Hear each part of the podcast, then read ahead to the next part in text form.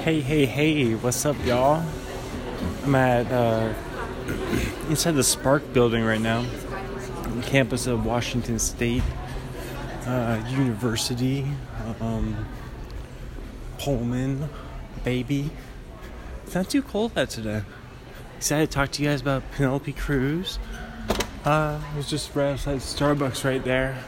It's a brand new building on campus of Wazoo. Now I'm outside. Put my sunglasses back on. Ah, there we go. All right, I'm all set right now. Just coming back from playing basketball. I just housed a whole Panda Express box. Uh, orange chicken, sweet fire, and um, Beijing beef, and and then I went half and half on the the old noodles, the old chow mein fried rice. But he was calling it um, what? What was he calling it? Like a bowl, and I was like confused because I call it a box because it's not really a bowl. If you guys have been to Pan Express, at least the one that I go to here in Pullman, in the Cub, the Compton Union Building. Um, just walking down the hill right now, across the street from Stephenson. Ah, so excited to talk to you about Penelope Cruz. Very good. Had a good morning. I love this weather. It must be like 40 degrees right now. This is like the warmest it's been in a long time. Uh, got my sunglasses. Still wear my hat though. Keep me warm. Wear my reversible sweatshirt. Uh, I love it. You can turn it inside out, and it's actually it's actually meant to do that. I don't know. It's one of those sweatshirts that the outside it actually doesn't have a pocket where there'd normally be a, a pocket for your hands. Then when you turn it inside out, there's a pocket for your hands. So it's like one of those weird reversible sweatshirts. I'll have to check what brand it is. Uh, oh, that was, I, I believe our old president's name. I was trying to remember it the other day. I think it was Elson Floyd. I'm not mistaken. Um, I just, I'm walking by the uh, cultural center right now. It was just built a couple years ago, actually. Oh man, what else did I want? Oh yeah, I was gonna tell you guys about when I saw uh, Coach Mike Leach on the campus of Wazoo, the uh, football coach. It was right near where I was walking yesterday. I walked that same route today uh, through the football stadium, and it was kind of in front of the athletic building, Bohler um, yeah, I just yelled. I saw him about 30 yards away. I yelled, "Hey, Coach Leach!" And then he yelled back at me. He's like, "How's it going? How you doing?" And it was pretty cool. Uh, just walking across the crosswalk right now, looking at the man shop, thinking about getting a haircut. Really need a haircut. Um, Okay, here we go.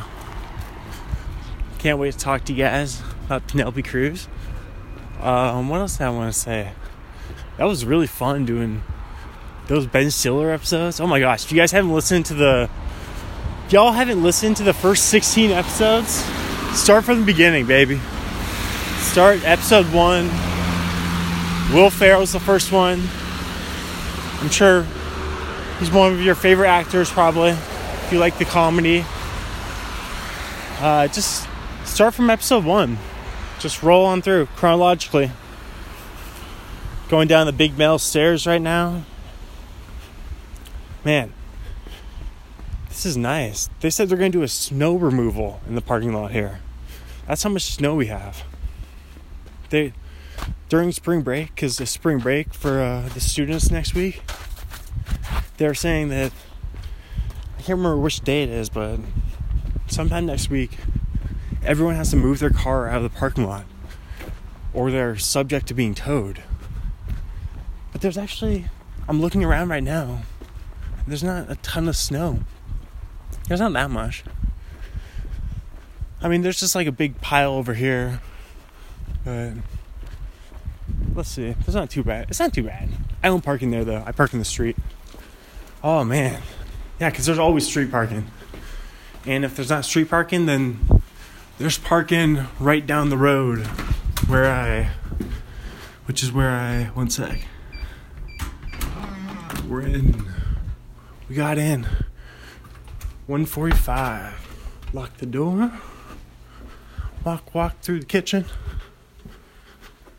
Uh, say hi to Cora. Hi, Cora. Hey, Cora. Hit Cora on the head. Okay.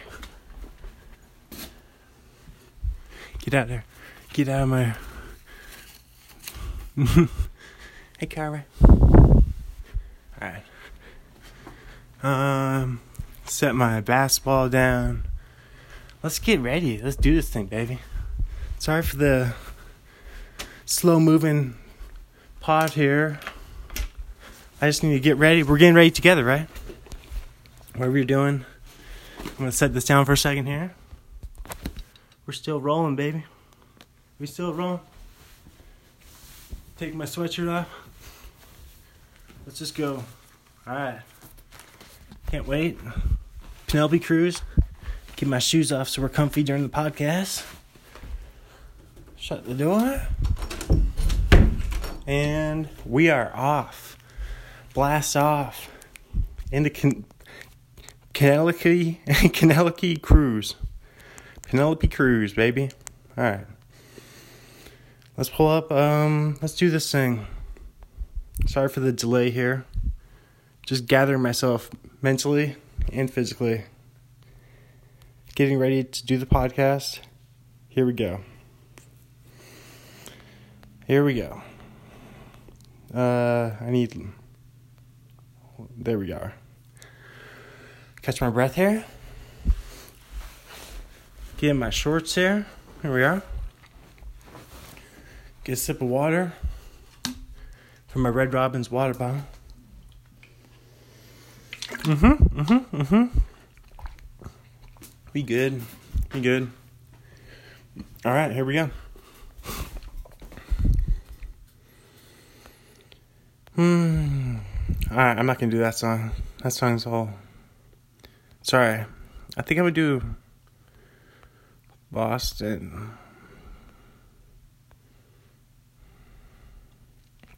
What's that one song by Boston?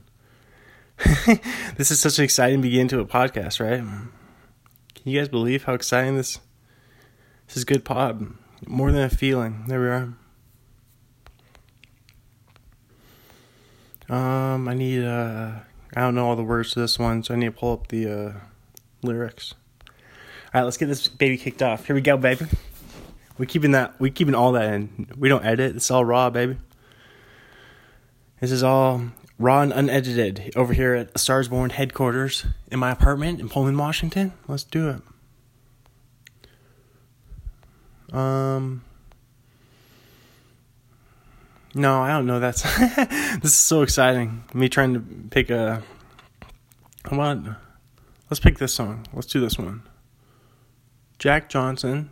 I like Jack Johnson. Um Still trying to figure out a song to do. Because at the beginning, you guys listen to the first 16 episodes, you know, at the beginning of each one, I do a song. And right now, oh, here we go. Let's do this one. Pumped. There it is. All right. Uh. Oh, that'll be a good one. No, I, I keep switching my mind. Um, as you guys can tell, I'm I'm a little in, indecisive sometimes, especially when it comes to picking a song. I just need the lyrics. I don't need the lyrics meaning. All right, this is the the greatest beginning to a podcast of all time. All right, here we go. Uh, but you didn't have to cut me off. Make it out like it never happened. no, I don't know. Excuse me. Um, you you know. Uh, I don't know that what that song was. oh my gosh, this is so funny. This is so exciting. I was gonna do somebody that I used to know, but that's not that's a song that I used to know because I don't know that one well enough. Let's do Maroon Five. Maroon Five song. Um, what's that one Maroon Five song? Maroon Five songs about Jane. Um, that was their best album. This love is. Yep. Let's go back. Maroon 5. This love. Oh, no, not Maroon 5. I keep switching my mind. What the, This is a whole podcast. Just two hours of this. No, let's do Michael Bublé. Home. Let's do, um. Here we go. I we we picked the song this is one that I've listened to recently. We're doing it right now. Here we go. Um, let me go home, home. I'm just too far from where you are, and I want to come home. Another winter day has come and gone away, and even Paris and Rome, and I wanna go home. Oh, let me go home. And I'm surrounded by a million people, I still feel alone. Oh, let me go home. Oh, I miss you, you know. Let me go home. I've had my run, baby, I'm done. I gotta go home. Let me go home. Home. It will all be alright. I'll be home tonight. I'm coming back home. Coming home. We're back. We made it.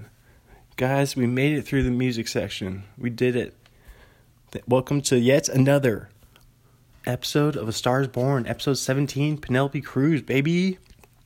Let's do some plugs. I'm an author from Pullman, Washington. Just walked through Wazoo. Just walked through campus. Sitting in my apartment here, in my room, uh, looking out the window. Cloudy day, snowy day. Um, check out my books on Amazon, Kindle, Barnes Noble. Sponge Cake, a mostly made up story about a completely insane town, and What's in the Fridge. Sponge Cake is a um, adventure novel, a caper set in New England, told from four different points of view, and set around a middle school bake sale. And that was a lot of fun to write. And excuse me, um, What's in the Fridge is spiritual, inspirational, motivational, all that good stuff, self helpy. Um, that one would be good for the Oprah book list maybe the the old Oprah book club. that might be my best shot in there. But um, somebody, anyone knows Oprah, um, forward her what's in the fridge. Maybe maybe she'll read it. Maybe she'll review it. Um, but yeah, there's also some pop culture and short stories in there as well as some haikus and poetry and all sorts of fun stuff. And the cover of that one is actually the starfish that you're looking at right now on a Stars Born podcast. So and um, go to my blog, thegoat1.blogspot.com, website, christheauthor.com. Follow me on Twitter, christheauthor8, and Instagram, chrisarneson8. And also, something else I want to plug. Oh, yes, and also share, share, share. Thank you so much for share, share, sharing the old podcast with a friend, family member, coworker, or everyone. Just everyone and anyone. Anyone and everyone. Um, it's awesome. We're building the community of starfishes over here. Super exciting stuff. Can't wait.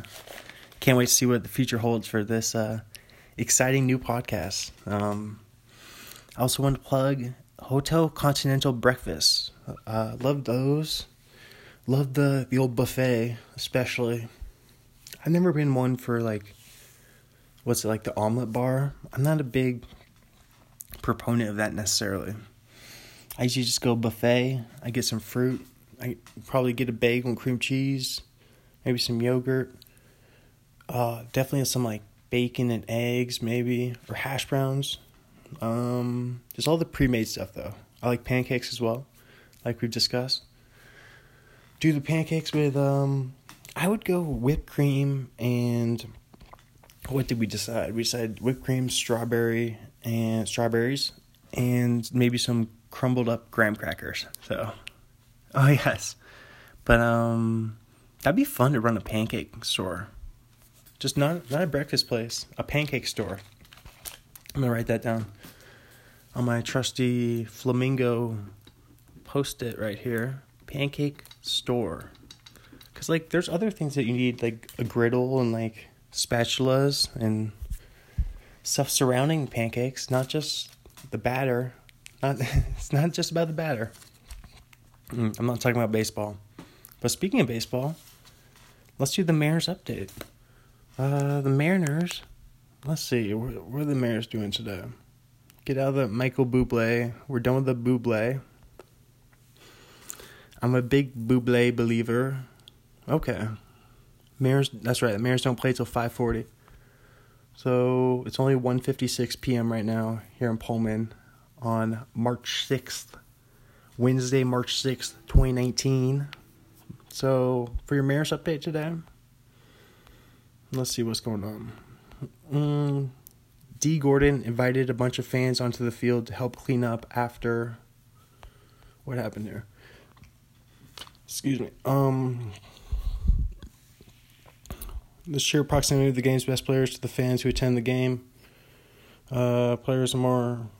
What's this? What is this about? It's safe to say Mariners fans who stuck around to watch second baseman Dee Gordon take some extra batting practice didn't expect to get called into action when Gordon was done swinging. Practice was, and then this is a tweet from at Lookout Landing. Practice is all over. Uh, the fields at Peoria are empty all except for Dee Gordon, taking swing after swing after swing. And then, after he littered the field with baseballs, D invited everyone watching to come pick up the balls and promised to sign sign for everyone who helped, releasing about 20 people of all ages, shapes, and sizes onto the field. Security was not thrilled, but everyone in attendance was. Wow, okay. There's your uh, mayor update for the day. That sounds that's fun. That's kind of like um when they do fan appreciation day and they let people run the bases. I'm gonna take a sip of water, or actually iced coffee over here. Very good. Vanilla nut flavor, Don Francisco's. Ah, very. Gosh, that's such delicious coffee. Um. Well, yes, that kind of reminds me of Fan Appreciation Day, I suppose. That's how much more like lighthearted and chill spring training is. They just let people just run on the field. I love it. All right, so that's your mayor's update. I love it. I love it. I love it. I love it. Let's do the uh, Simpsons episode. It's actually a, not even an episode. This is a twist on the Simpsons regular segment. Every show we talk about Simpsons episode that is somehow related to the um to either. Oh, yes, I forgot to mention. I mean, you guys can read it in the podcast description, but today we're doing a little fun little thing. Instead of doing the state, the state is the country of Spain, and that's because Penelope Cruz is from Madrid. So there you go. We're doing a little twist on the whole state of the episode. Every episode we do a different U.S. state. But today we're to do Madrid. And also, another twist. We're to talk about it's called it's called it's called Los Simpson. And I'm trying to find Los I'm just to say The Simpsons Spain cuz I was looking at this earlier. There it is. Simpsons Spain. Uh there it is. simpsonswiki.com so, Los Simpsons is the name of the European Spanish dub of The Simpsons. Uh, Carlos Ysbert does Homer Simpson. Margarita de Francia does Marge Simpson and Patty and Selma. Excuse me. Sara Vivas does Bart. And Isacha Mengibar does Lisa. Carlos Ysbert starts to dub Homer since season 12 onwards when he replaced Carlos Revilla, who died in 2000. Um, yeah, so guest stars. Most of the time, guest stars are dubbed by by a uh, regular voice actor in Spain. For example, Sideshow Bob voice actor Antonio Esquivias provided the voice of Kelsey Grammer in Frasier. This was an idea of Carlos Revilla former Spanish dubbing director. Trivia Dr. Nick is dubbed with Argentinian accent uh, by Javier Garcia, who also dubs a foreign character, Apu. Cool. Doc- Dr. Nick. Hi, everybody. Hey, everybody. Okay. So there's your Simpsons, um, special Simpsons episode of the week. Did that. I think let's hop into. Go ahead and go over to jaunt on over to Penelope Cruz's IMDb page. If you haven't listened to the first 16 episodes, um, then you don't know that the, the premise of the show of A Star is Born is that we go through the stars, who this week is Penelope Cruz. We go through their IMDb page look at all the movies they've been in, and TV shows and TV movies, TV shorts, all that stuff. All right, here we go. Whoops, accidentally clicked on a Fandango Captain Marvel thing. Coming out Friday. Two two days. Wow. Brie Larson. She's got an episode coming up too of A Star Is Born. But right now we're doing Penelope Cruz. So, oh yeah. Before I tell you guys the first credit, in her IMDb. I'll let you know I'm wearing my two pairs of socks because I was playing basketball. The first one is black Nike athletic socks with an orange stripe, and then the one on top of them is kind of the argyle uh, dress sock patterned ones that have the the dog on them. The dog that we couldn't figure out what it was when I told you guys about all my socks. I think it's like a some sort of bulldog though. It's kind of tough to tell when I'm wearing them, but yeah, those are socks I'm wearing. I'm gonna throw on my uh, boys golden four x four meter relay sixth place 2011 Pasco Invitational medal. Wearing that. Wearing my Oiselle uh, Starry Night Mountain stretchy meshy ball cap. Throw that on, baby. Get my stress ball, my blue spiky stress ball squeeze. Ah, that's. There we go. Now I'm relaxing. Stretch my back hello. You can join me too. No matter where you are, stretch your back out right now. Ah, oh, even if you're on a monorail, even if you're driving the monorail, unless this would risk the safety of the, all the passengers, then don't do it. Oh man. Do monorails even have conductors anymore, or are they just self-driving? I do not know. Speaking of The Simpsons, their monorail episode is one of the best ones. I think Conan wrote that one. I'm not mistaken. All right. Before we do Penelope Cruz's first credit, let's do something else that we do every week, every show. Let's read the uh, Maywood Cooking the Fast Way recipe of the week. All right, here we go. This is Peach Cobbler by Jane Barker. I'm gonna have a sip of water before we start from Red Robin's. Mm hmm. Mm hmm. Okay. Here we go. Still catching my breath from that that trompe home. Um, Ingredients 1 15 ounce package of refrigerator pie crust, 1 teaspoon of flour, 4 cups of frozen sliced peaches, half cup of sugar, half teaspoon ground cinnamon, quarter cup cornstarch, half cup water, 2 tablespoon butter melted, 1 large egg, 2 tablespoon milk, 1 tablespoon sugar. And directions. Place um, bottom of crust in a 9.5 inch dish. Lightly flour the bottom of the crust. Place the peaches in the crust.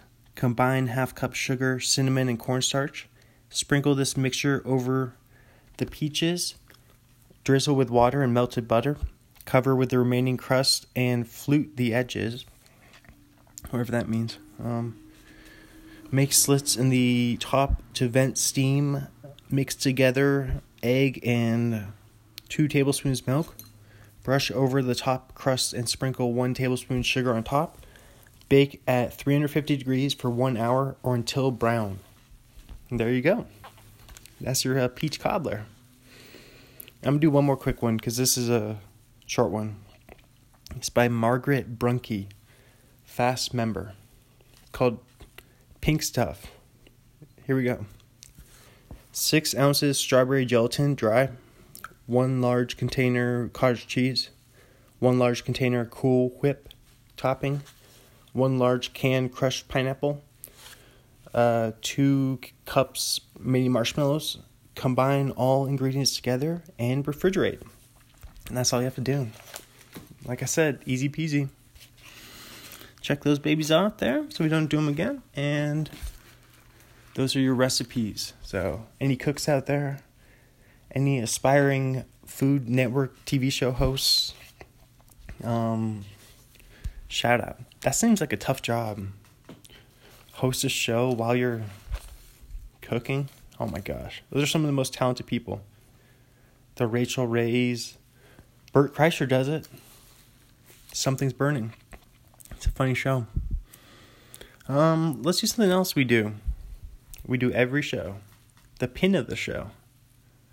This one is, let's see, it's a big circle. It's kind of orange, orangish red.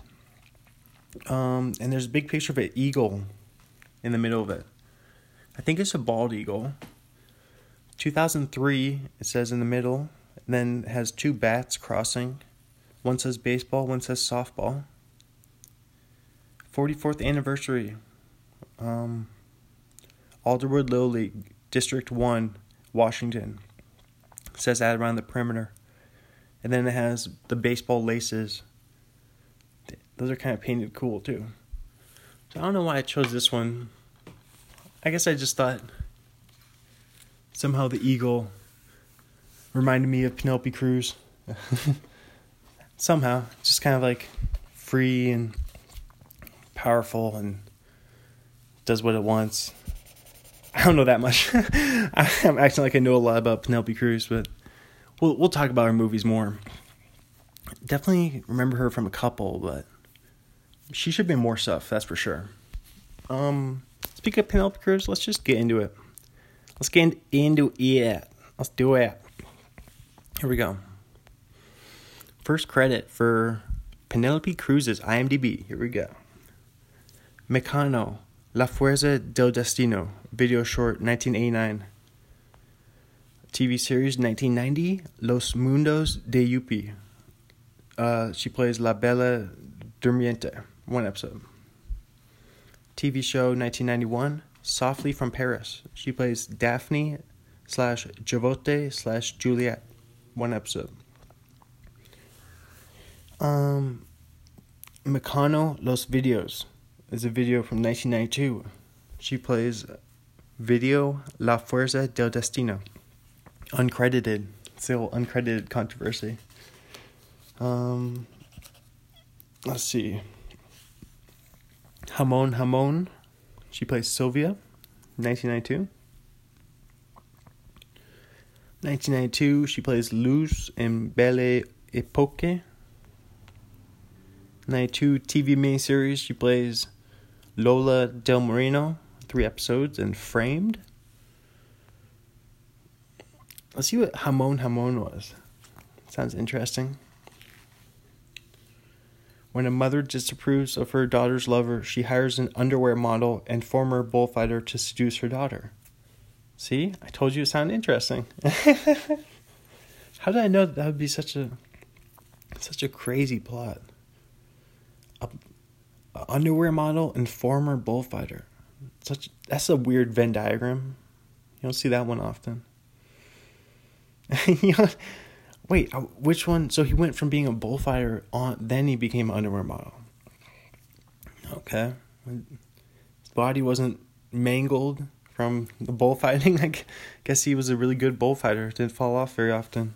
That's good. Uh, it's 95 minutes, unrated, comedy, drama, romance. Hmm. I think Juan Diego might play the bullfighter guy. Very good. Very good. Happy we looked at that. 1993, The Greek Labyrinth. She plays Elisa. 93, The Rebel. She plays Enza. 93, Paramour, Solo Paramour. She plays Mary. That sounds kind of familiar. I'm gonna click on that one. Let's see. Is there anything else I want to mention? I want to mention the joy of Sisyphus. If you guys haven't, let's Google Sisyphus so I can give you a succinct, accurate description. Um, Sisyphus is the one with the boulder, pushing the boulder uphill. In Greek mythology, Sisyphus or Sisyphos was a king of Ephyra. He was punished for his self aggrandizing craftiness and deceitfulness by being forced to roll an immense boulder up a hill only for it to roll down when it nears the top, repeating this action for eternity. And I just want to mention the joy of Sisyphus. That's kind of I'll Google that now. That's something that I've heard about. Just um it's kind of finding joy and it's like the Miley Cyrus song. It's um, not about the climb. Or no, it is about the climb. Excuse me. It's not about the end. It's not about the finish line. It's about the climb. Um, yeah, that's what that's what Sisyphus reminds me of. The joy of Sisyphus. This thing says one must imagine Sisyphus LOLing. So I guess that's like a millennial's interpretation of it. That'd be a funny book. Millennial interpretations of mythology. Oh, I'm writing that baby down. That's gold right there. Millennial inter I guess interpretation is kind of a weird word for it. I really mean um, of mythology. I really mean like their translation, translations of mythology. So now we have Pancake Store and millennial interpretations of mythology. Perfect. I like that. Good start. What would our hmm? What should we call our pancake store? Uh, maybe like flapjack in the box. There we go. Flapjack. Is there a copyrights on that? Is there a trademark? We'll have to look in. We'll have to get the lawyers on that. Get the blue-haired lawyer on that. From The Simpsons. Yep. Yep. Love it. We're just having fun in the apartment here. We made it back safely. You guys were you walked with me from the old Spark building. That was fun. I like it. A good time. It was actually nice because it wasn't that cold out there. So very nice. Um, let's uh oh, someone just banged on the my my neighbor just banged on the wall there. Wonder what that was. All right, here we go. Maybe errant elbow. Um, Paramour, solo Paramour. Back to Penelope. 114 minutes. History. The nativity of Mary from Joseph's Joseph's point of view. Okay. That just reminds me of every like Christmas when everyone would do uh, the Christmas lights. Our people in the cul-de-sac right down the hill from our house in Bothell, they would always set up like this really big, what's it called? Is it called a nativity scene? I'm gonna look it up. Nativity. But they would set it up right in the middle of the cul-de-sac. Yeah, that's what it was. Like a nativity scene with like Jesus and just like all like illuminated and everything, just right in the middle of their cul-de-sac. It was kind of fun to look at though. It was cool. I was like, I'm digging this. Why not? Nothing, nothing wrong with that. Uh, 1994 video short. Nacho Cano, El Patio. That was gonna be the first Nacho Libre. Uh, 1994, Alegre Manon Trape, Trapo. She plays Salome. 94, Todo es Mentira. She plays Lucia. Um, wow, she plays Lucia again in 95 Entre Rojas. 1995, The Butterfly Effect. She plays party guest, uncredited. I think this is not the. Yeah. Um, this is a Spanish version. Because Ashton Kutcher is in that movie, The Butterfly Effect. But this one's earlier. It's not the same one. 110 minutes, rom com. Lewis, a Spanish student, goes to London to get a course in economics. He lives at a house the neighbor of her aunt, but when she broke up with her husband, Lewis goes to live with her. Okay. So it's completely different than the other butterfly effect. uh, 96, Brujas. She plays Patricia. 96, La Celestina. She plays Melibea. 96, Not Love, Just Frenzy. Plays Laura. I haven't heard of any of these movies. 96, Love Can Seriously Damage Your Health. Plays Diana Balaguer Joven. Two love movies back to back there. Uh, A Corner of Paradise from 1997 plays Doña Hel- Helena. Doña Helena. 97. Live Flesh. What? She she plays she plays Isabel Plaza Caballero. What is this? The cover caught me off guard. and the TV poster of this movie is I don't know how to describe it, but you guys have to look it up. It caught it caught me off guard, that's for sure. Very inappropriate. After leaving jail, Victor is still in love with Elena, but she's married to the former cop, now basketball player, who became paralyzed by a shot from Victor's gun. So the other one was former bullfighter, now underwear model. This is former cop, now basketball player. Another weird transition. Who goes from being a cop to a basketball player? Like, because how long were you a cop? Like only a couple years? We did. You must have played college basketball. That's the only explanation. I guess you could start playing basketball at like 25 or something. It's nothing. I don't know. I'm just blabbing on now. Blabbing, blabbing. Maybe Pablo Prigioni was a cop. Well, he's from. He's not from Spain. He's from Italy. Pablo Prigioni. All right. Live Flesh. That's a good name. Catchy name for a movie, though. 97. Open Your Eyes. She plays Sophia. 98. Don Juan. She plays Matharine. 98. Twice Upon a Yesterday. Plays Luis. 98. Talk of Angels. Plays Pilar. I like that name. Pilar. 98. The Girl of Your Dreams. She plays Macarena Granada. Uh, 98. The High. Wow, she was doing a lot in the late 90s.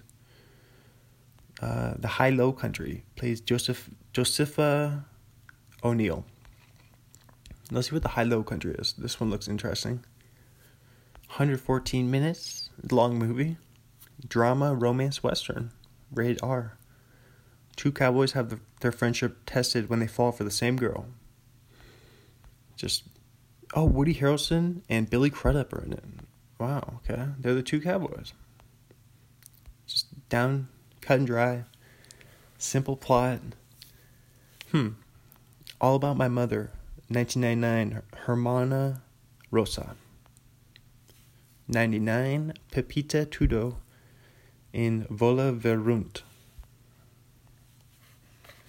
Uh, 2000, Woman on Top. She plays Isabella Oliveira. Let's do the. I think now's a good time. Let's do the old NBA update. We're just gonna do this on the fly. Nothing. I mean, speaking of the NBA though, gosh, if LeBron doesn't make the playoffs, that'd be the first time in his career, I believe, if he doesn't make the playoffs. Update on Joel Embiid. Embiid does not feel ready to go. Okay. First woman drafted in 2K League. NBA 2K League's first female player, Chiquita Evans, drafted by Warriors. What's the 2K NBA 2K Pro League? Oh, esports. Oh, it's esports. Oh, it's literally 2K. I thought it was like a minor league. I thought it was like a spin off of the D League. Okay. It's esports. Let's I want real NBA news. I want the esports. That's like NBA tangential. Alright, let's see. NBA tanking. Um, let's see who placed in it. NBA scores. Let's see if the Lakers play. Oh my gosh. Timberwolves beat the Thunder 131 to 120 yesterday. Let's see who went off in that one. Russell Westbrook had not a triple double 38 points, 13 rebounds, 6 assists. Uh, he's a volume shooter, volume scorer. Oh, Karl-Anthony Towns. My dude from AMC Woodinville. Um, 41 points, 14 rebounds. Speaking of AMC Woodinville, let's talk about the AMC triple feature. Do it every episode. So here we go. The year was 2009. It was June. And it was me and my best bud growing up, Steven Ungrecht. And we went on over to AMC Woodinville, the movie theater right next to Target, right across the street from used to be Top Foods, now it's Haggen, right next to Eddie Bauer, where I used to work. Um, I worked there summer of 2012. So that was the summer after freshman year of college. But um yeah, AMC Woodinville. Right next to was that uh Qdoba right there. There's a Zumiez right there. Tons of businesses right there. Barnes and Noble. Get my books on Barnes and Noble's website. but uh AMC Woodinville. I went that's where I went to the most movie theaters or I mean the most movies for sure. I was I was going there. And then I would go on to work there 7 years later in 2016. So it all comes full circle. But this time, it was June. I bet school probably just got out, if I had to guess. We were probably celebrating. Um, we went to, got tickets for year one. Talked about it, episode four, the Paul Rudd episode. Starred Jack Black and Michael Cera, um, caveman movie about the first year. Must be year one after AD. Um, not very good though. Definitely don't recommend it. Don't recommend adding it to your Netflix queue. That's for sure. Um, after that though, we, we got a big pick me up. We went to The Hangover. It was awesome. Loved it. Think we liked it right in the spot. If you want to hear more about that one, listen to episode three. Bertie Stevens, he was in it for a little bit. Um, awesome movie though. Loved it. Um, definitely a movie that like got better with time too. Like the more times we rewatched it, um, yeah, the more times it, it gets better. Like it's like the tenth viewing. It's like even better than the ninth one. It's crazy. I wonder which viewing it would finally like peak at. Maybe like the 50th, the 49th maybe. I don't know. Um yeah, The Hangover, awesome movie. Definitely watch it if you haven't seen it. Be super surprised if you're listening right now and you have not seen The Hangover, but think there's movies that everyone misses. Like I haven't seen The Godfather, any of them. I haven't seen any of the Rockies or Creeds. One sec. Mm-hmm. I'm not even kidding. I know you may be getting really angry right now. I just finished my water. I just polished off that water in the the old Red Robin gourmet burgers and brews. Thankfully, this isn't bottomless. Actually, it would be nice to have a bottomless water bottle, because then you wouldn't have to go refill it. Why is yeah? Ah, what was I just saying? I was just talking about how great The Hangover is. Um, just check it out. Go listen to it. Go watch it. Watch it on an airplane, maybe. Maybe your next long flight, cross country or international, or wherever. Um, after The Hangover, though, we went part three. We decided two movies were not enough for us for one day. We walked right on over, across the aisle, to Land of the Lost. Uh, episode one, we discussed that. The Will Ferrell episode. He stars in it. And that one was even worse than year one. So definitely don't watch that one. But out of those three movies, watch The Hangover. Um, don't watch year one. Don't watch Land of the Lost. But definitely watch year one over Land of the Lost. So that's for sure. And there we go, baby.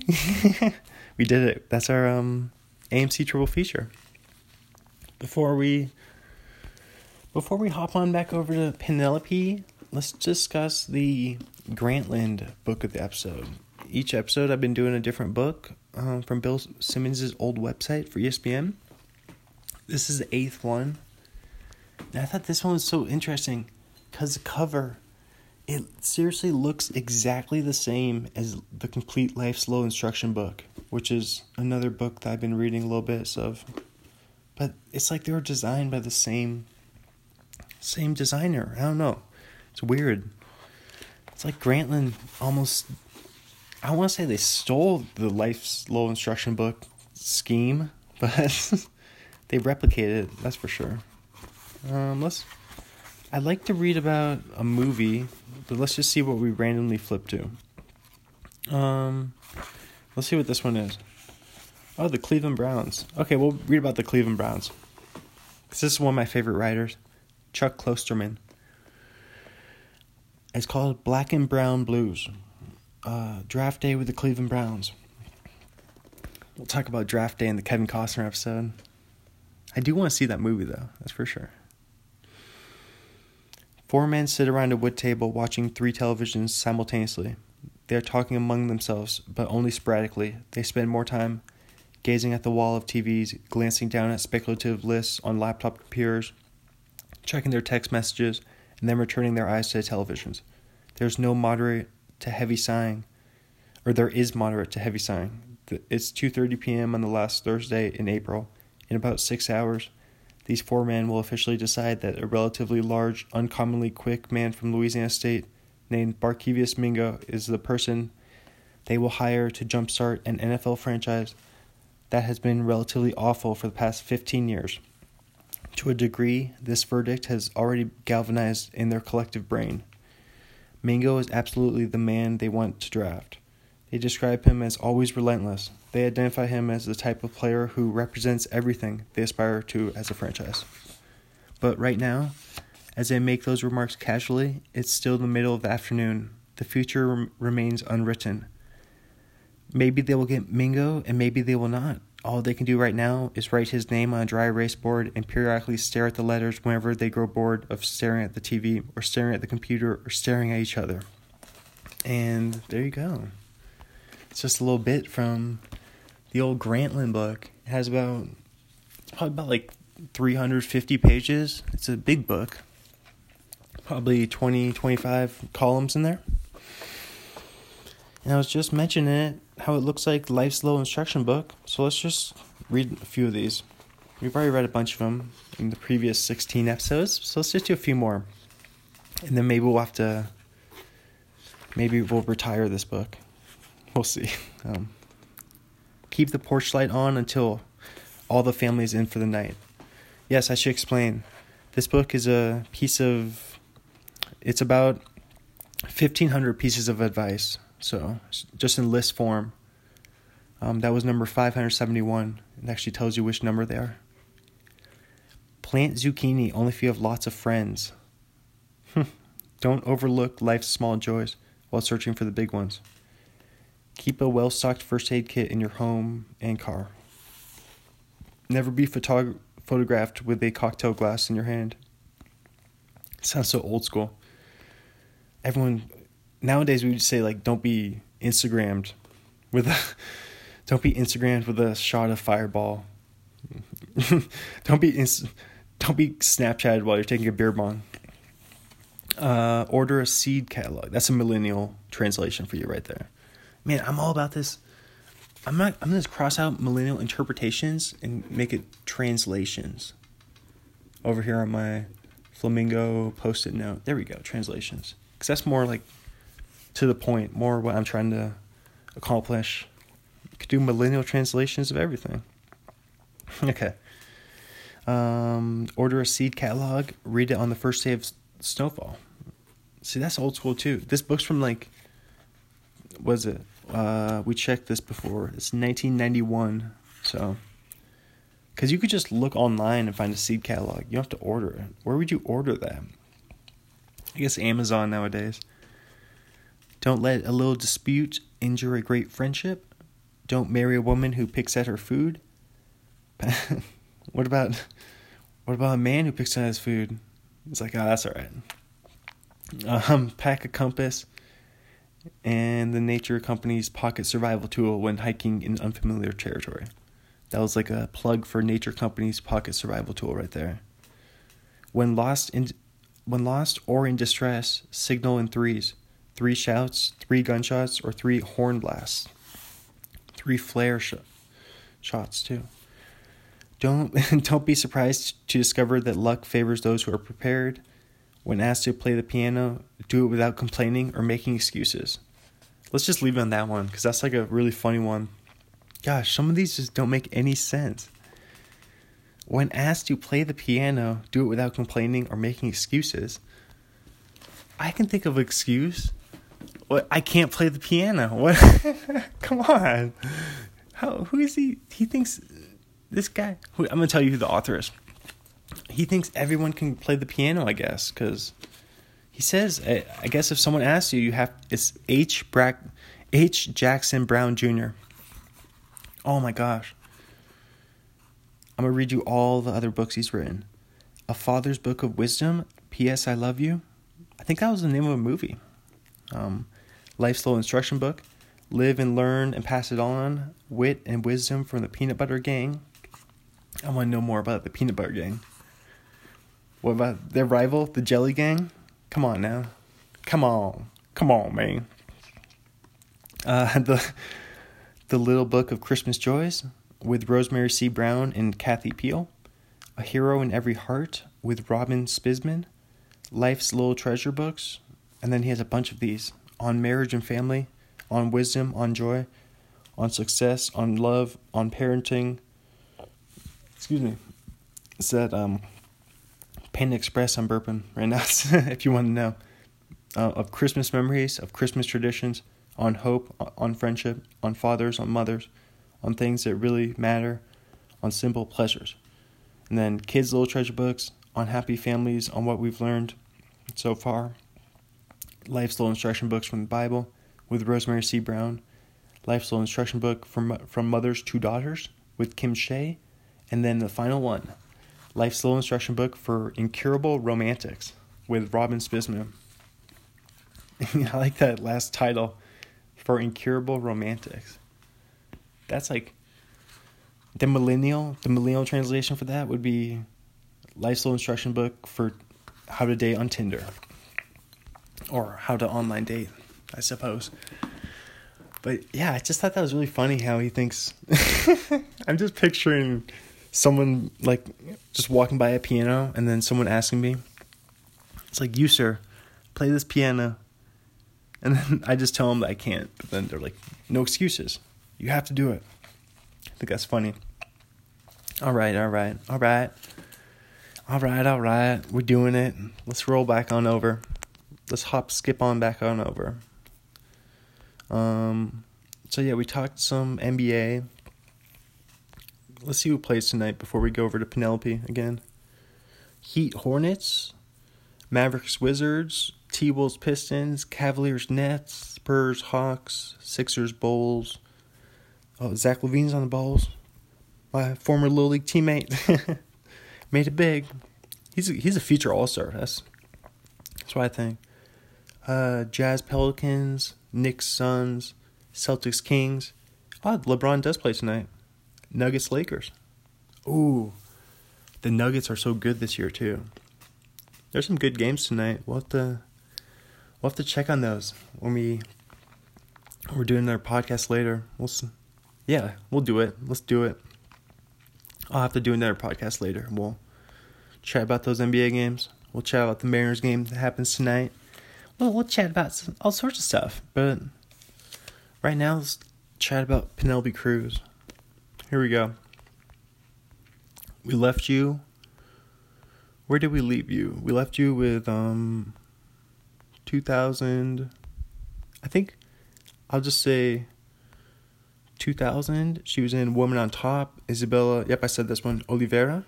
And then oh, here's a horses movie. I love the horses. Running wild out there. All the pretty horses. Alejandra Villarreal. Villarreal. Let's click on this one and see what it is. I bet it's, I'm guessing, romantic, yep. Drama, romance, western. 116 minutes, PG 13. Uh, all Matt Damon's in it. Henry Thoreau, um, Penelope. Okay. Two Texas cowboys head to Mexico in search of work, but soon find themselves in trouble with the law after one of them falls in love with a wealthy rancher's daughter. Okay.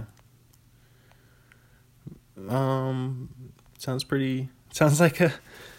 If Back to the Future was a, the third one, that was a romance. I guess that. What am I saying? That is a romance movie. That's just my go-to cowboy movie, though. It's Back to Future Three, because Back to the Future is my favorite movie franchise. All right, T- 2001, Blow. The story of how George Jung, along with the Medellin cartel headed by Pablo Escobar, established the American cocaine market in the 1970s in the U.S. Makes me think of Narcos. I watched only the first season on Netflix. You can add that to your Netflix queue if you want. Johnny Depp stars in this one. 124 minutes. Oh, definitely recommend the first season of Narcos though, but not if you don't like reading subtitles. And I'm not a big fan of the subtitles. There's definitely a lot of them. It's like I, I want to multitask when I'm trying to watch. Just want to watch TV, man. Don't make me read while I'm trying to watch. Like imagine trying to text while watching a TV show that has subtitles. You wouldn't be able to follow any of it. Imagine that. 2001. Captain Corelli's Mandolin. That's a Nicolas Cage movie. We talked about this one then. Pelagia. Talked about this episode 7 of Stars Born. Um 2001 No News from God. She plays Carmen Ramos. Oh, this is a crazy movie. 01 Vanilla Sky. She plays Sophia Serrano. This is one like a controversial movie. Polarizing, I must say. Some people love it. I watched it, it didn't make any sense to me. Stars Tom Cruise, Cameron um, Cameron Diaz and Kurt Russell are in it too. Let's see. Um, 136 minutes. What? Fancy mystery romance. A self-indulgent and vain publishing magnate finds his privileged life upended after a vehicular accident with a resentful lover. A publishing magnate. That sounds like something a publishing company, like a fridge magnet. This is our. We're just handing out these free publishing magnets and in the student in the Cub, the student union building. This is this is my new publishing company. That's something that would be at the the free books table was there again today. Uh, the free books table that was from yesterday. Um, yeah, I don't know. I can't. I think someone just donated those. That must be what it was. There's a different person there. There's an old man with a beard and glasses there. Talking to someone. Someone asked the same thing I asked. They're like, "These are free." I'm like, "Yeah." And we got publishing magnets too. and I also, I think I talked to the other person um, from the. Remember yesterday the person running for ASWSU president gave me that sticker. I met the other person, the other running partner. I can't remember her name, but she asked me if I voted today, and I said no. Can non-students vote? Can alumni vote or alum vote? She said, No. And I said, Oh, well, good luck. I hope you win. uh, 2002. Waking up in Reno. Uh, Brenda, Spanish woman. What's this one? This sounds interesting. Romantic comedy about two trashy couples traveling to Reno to see a monster truck show? What? Did not expect that. Um, Natasha, who? Natasha Richardson? She's in The Parent Trap. That was a classic movie from growing up.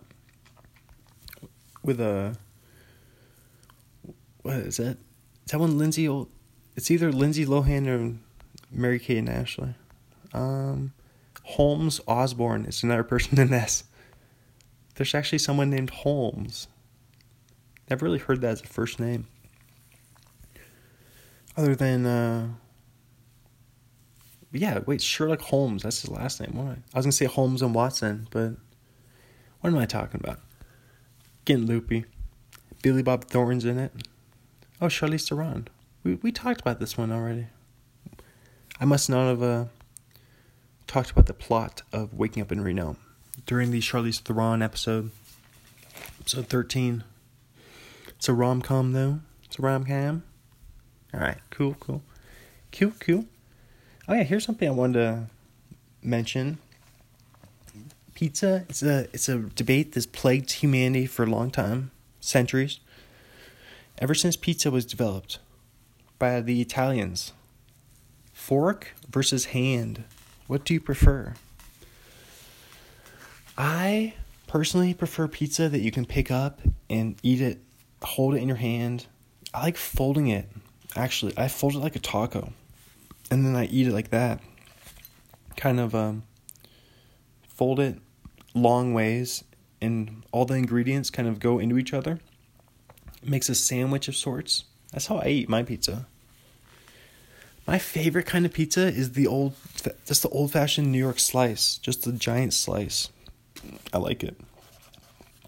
But I have had uh, the old, was it Chicago deep dish, and I just don't even put that in the same category as like New York pizza. That's not really.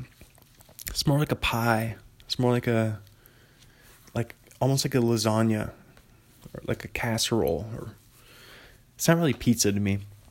Pizza is stuff you can hold in your hand and won't like fall apart. That's just me though. I'm not talking trash and you deep dish hounds out there. Send your hate mail. Just hit me up on Twitter let me know why you love deep dish. Hit me on Twitter. Just another night on my own. Um, let's see what else I want to mention. I also wanted to read that story, the other story from the buried life. Uh, what do you want to do before you die? Jonnie Penn, Dave Lingwood, Duncan Penn, and Ben Nemtin. And this was an old TV show on MTV from uh, 2009, 2010. I feel like I should describe the cover of this to you guys. So they're just standing, all four of them. They're posted up against like a blue storage container. Um, Jonnie is on the far right, I guess he's on our left, and he's holding a newspaper that's on fire. And then he's looking at it and smiling. And then Dave is looking at the newspaper and making like a surprised face. And Duncan is saluting the camera and standing up tall with his left hand in his pocket, right hand saluting. And then Ben is standing with both his hands in his pocket pockets and then one of his legs one of his feet is propped up against the blue storage container. And uh, yeah, that's that's so you can picture that. This was one of my favorite shows back in the day. Love this show. You probably find it online somewhere. Alright, so last episode I read you guys I Want to Find My Son by Sam Fuller. Now this is I Want to Find My Dad by Laban Fuller. Here we go. It really is never too late. Most parents going through a divorce will fight over their child, maybe disagree about when the father is allowed to visit or whatever. But by the time I finally met my dad, I was old enough that he didn't have to go through my mother. Nothing was in the way to cause extra tension. I'm not saying it's the right way, but for us, it was easier to get to know each other because I was older. It wasn't entirely negative that so much time had passed. Things change over time, but not always for the worse. I have always been a happy person, and when I was reconnected with my dad, I didn't want to dwell on the past. I'm not trying to blame him for what happened. I understand. We've been able to just move forward. And the odds of him meeting Duncan and the guys, the fact that he was the one they chose to talk to that day, it was kind of like a fate thing, like it was meant to be. And from the first day, it was like no time had been lost. Right off the bat, when we're together, we're just talking, steadily talking away, getting to know each other. When I go to visit him in Dallas, he shows me the city. He has a story for everything. We just enjoy the time. I'm in college and he's an artist, so it's not the life of the rich and famous. We make the best of it. He'll spin some knowledge, something old school, and I'm listening. Uh, I admire that my dad is such a good people person.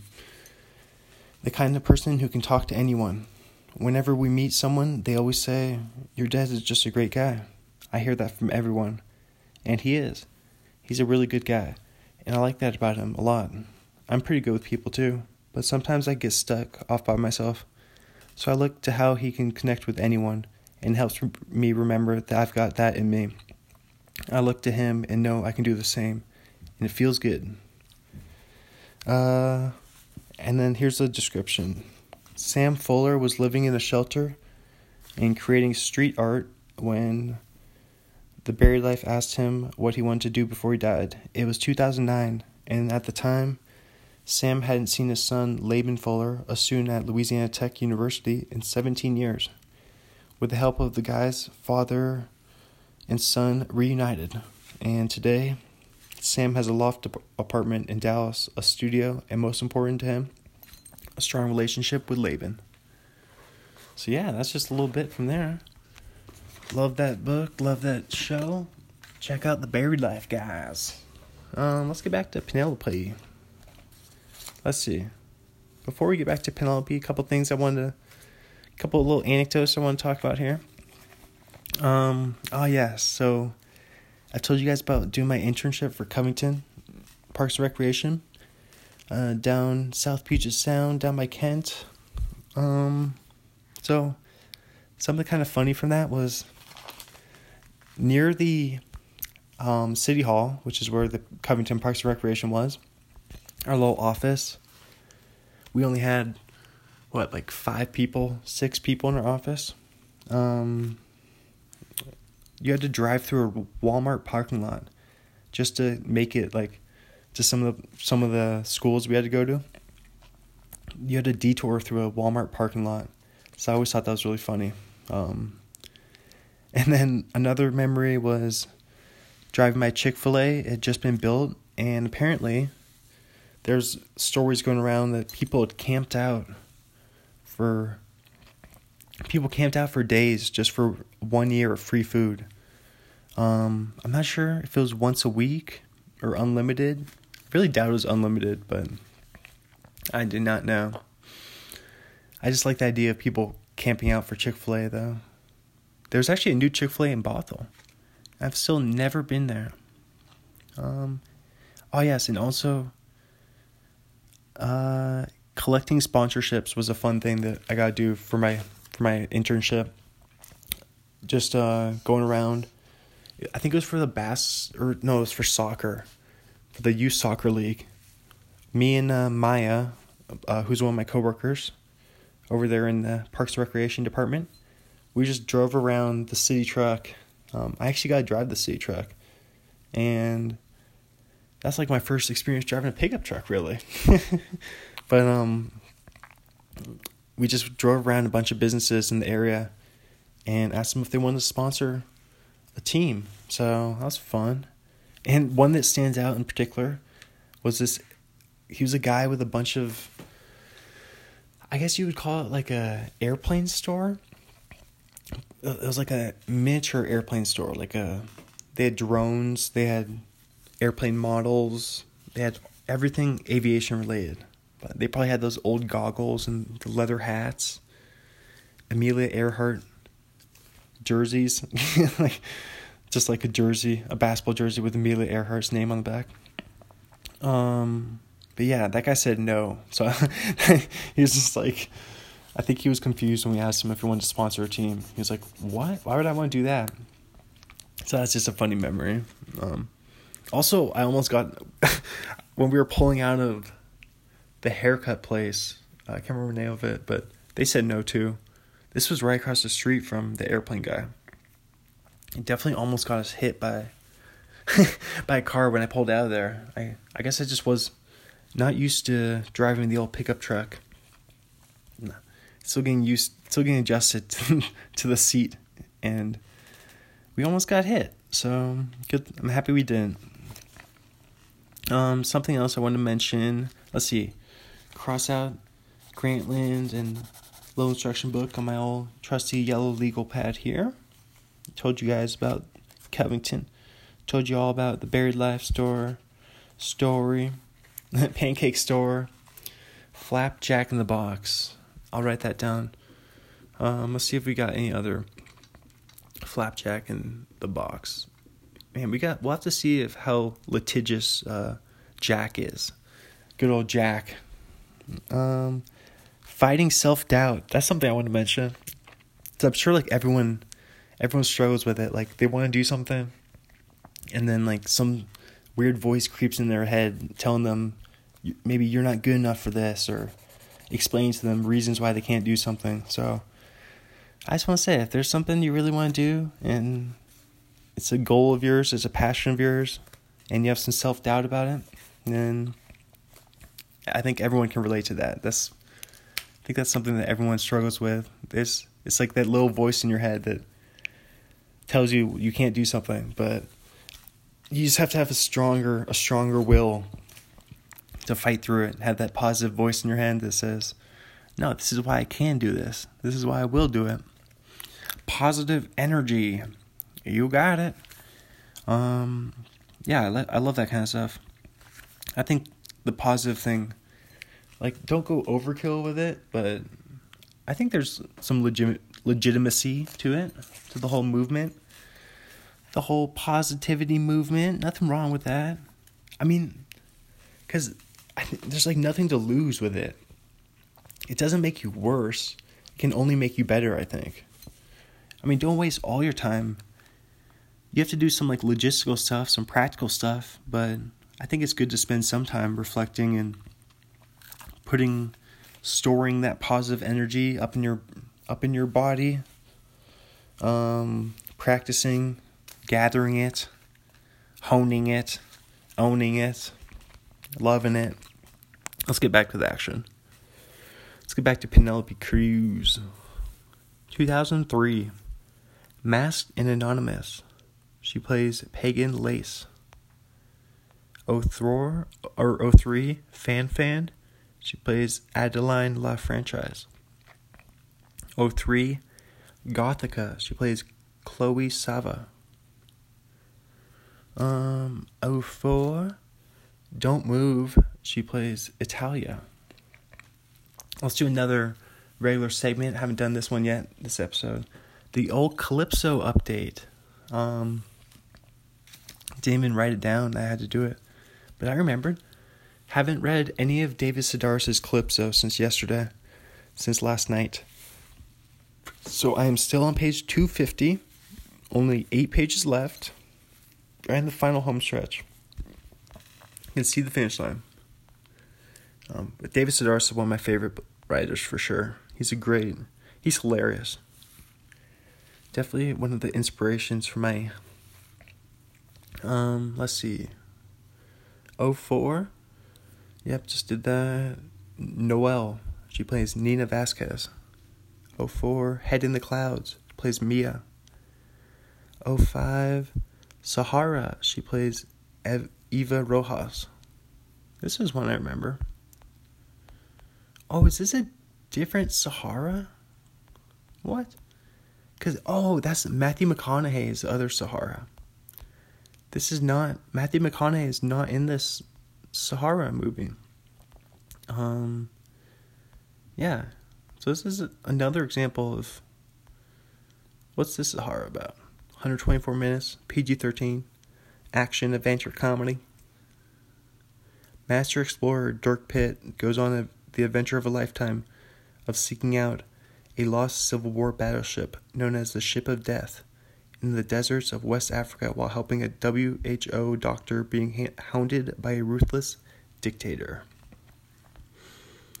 Very good. I think that's the same story because Matthew McConaughey plays Dirk Pitt. I definitely remember that because I wrote about Matthew McConaughey's uh, top 10 movies because I did that for a bunch of actors and actresses. I made um, lists of their top 10 movies. And that's on my blog. You can find that, thegoat1.blogspot.com. Um, let's see. 05. Chromophobia. She plays Gloria. I want to see what chromophobia means. A Borgias family slowly comes apart at the seams. Borgias? What's Borgias mean? So I have two things I want to look up here. First, let's go Borgias. B O U R G E O I S. It means of or characteristic of the middle class, typically with reference to its perceived materialistic values or conventional attitudes. Okay? And um, chromophobia. Chromo, not chromosome, chromophobia. It just comes up with the book from David Batchelor. I want chromophobia meaning. There we go. Is a persistent irrational fear of or aversion to colors and is usually a conditioned response. Huh. And there's a picture of a bunch of colorful M&Ms here. Wow. Okay. Xanthophobia is a fear of the color yellow or the word yellow. Okay. Scared of the word. Oh, they must be f- terrified of the Coldplay song. Oh, that's like at Guantanamo Bay for for xanthophobic people. You just play the look at the stars, look how they shine for you. And it was all yellow. And they're just screaming, like holding their hand over their ears. No, no. okay. And they're watching The Simpsons. All the characters are yellow. And it's a big screen, just Simpsons episodes on loop. All right, we're having fun now. We're having fun over here. It's rainy outside. Hasn't rained here for a long time. It's only been snow. Um, 06, Bandidas. She plays Maria Alvarez. 06, Volver plays Raimunda. 07, The Good Night plays Anna Melodia slash Melodia. Uh, 07 video short Vanity Fair Killers Kill Dead Men Die. The Songbird credit only. I do not know what credit only means. I must say what does credit only it's like credit card only? Credit only meaning cast acting credit guidelines. Uncre- oh uncredited attribute is used to indicate that a person's name does not appear in the main or end titles of the film. Okay now we know what uncredited means. Wow it means that they're literally they don't appear in the film in the credits. That makes sense. But they're still in the IMDb page. It's still in their filmography. Credit only means someone is credited but did no work. It's most common for a TV series where a regular cast member does not appear in a um let's see where a regular cast member does not appear in a particular episode this is distinct from scenes deleted in that there were no actual scenes filmed. This includes news, talk, entertainment series with a person's name in the title when a guest host appears. Oh. So it's like if on the Tonight Show with um, Jimmy Fallon, if Jimmy Fallon has a guest host, okay, he gets a credit only feature, a credit only credit. Oh wow, we are learning so much about the films, about the arts. Love it. Um, 07, video short. Eduardo Cruz, Cosas que Cantar. 08, Elegy. She plays Consuela Castillo. 08, plays Maria Elena Vicky Cristina Bar- Barcelona. Barcelona. Ibiza in Barcelona. Um, Rebecca Hall, Scarjo, Scarlett Johansson. She's got an episode coming up. The Star is Born. Uh, Chris Messina from The Mindy Project. Patricia Clarkson. Bunch of people. Javier Bardem's in it. It's a drama romance. 96 minutes, PG 13. Two girlfriends on a summer holiday in Spain become enamored with the same painter, unaware that his ex wife, with whom he has a tempestuous relationship, is about to re enter the picture. I believe Javier Bardem is that painter, former bullfighter. um, a Matador's Mistress. Oh, wait. She plays Lupe Sino. Oh, I gotta look up this. This is a short from 2009. She plays Pina in The Cannibalistic Counselor. We have to see what this is.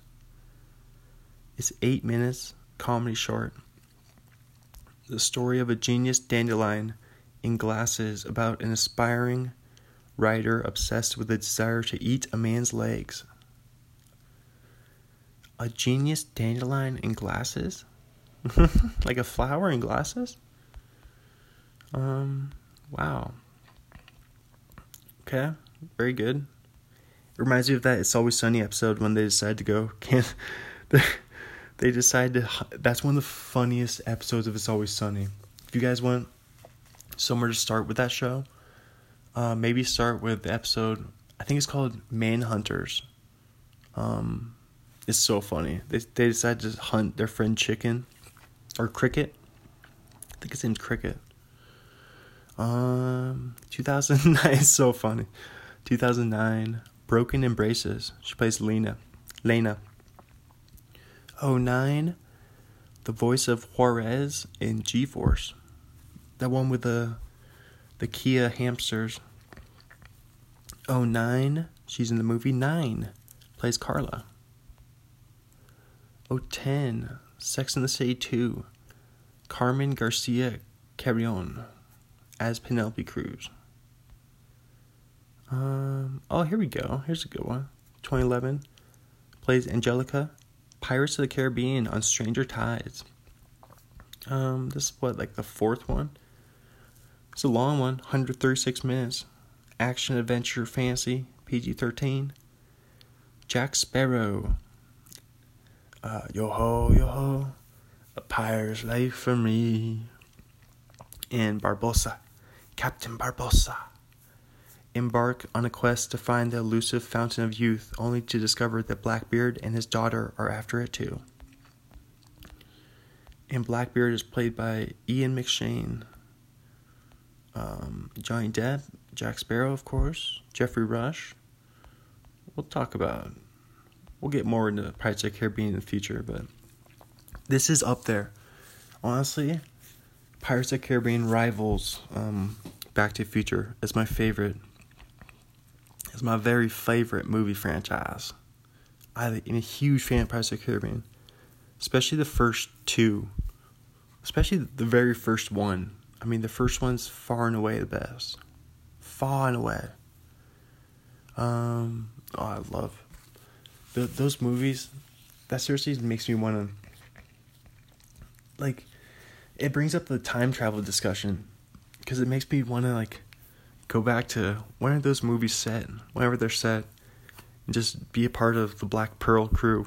I don't know something about that. Looks kind of looks kind of exciting exciting life. Wear bandana. Some cool dreadlocks. Swing you get like swing on ropes. That's pretty cool Maybe shoot some cannons. Oh man. I love it. Get your own parrot. It's awesome. It's awesome. It's awesome, baby.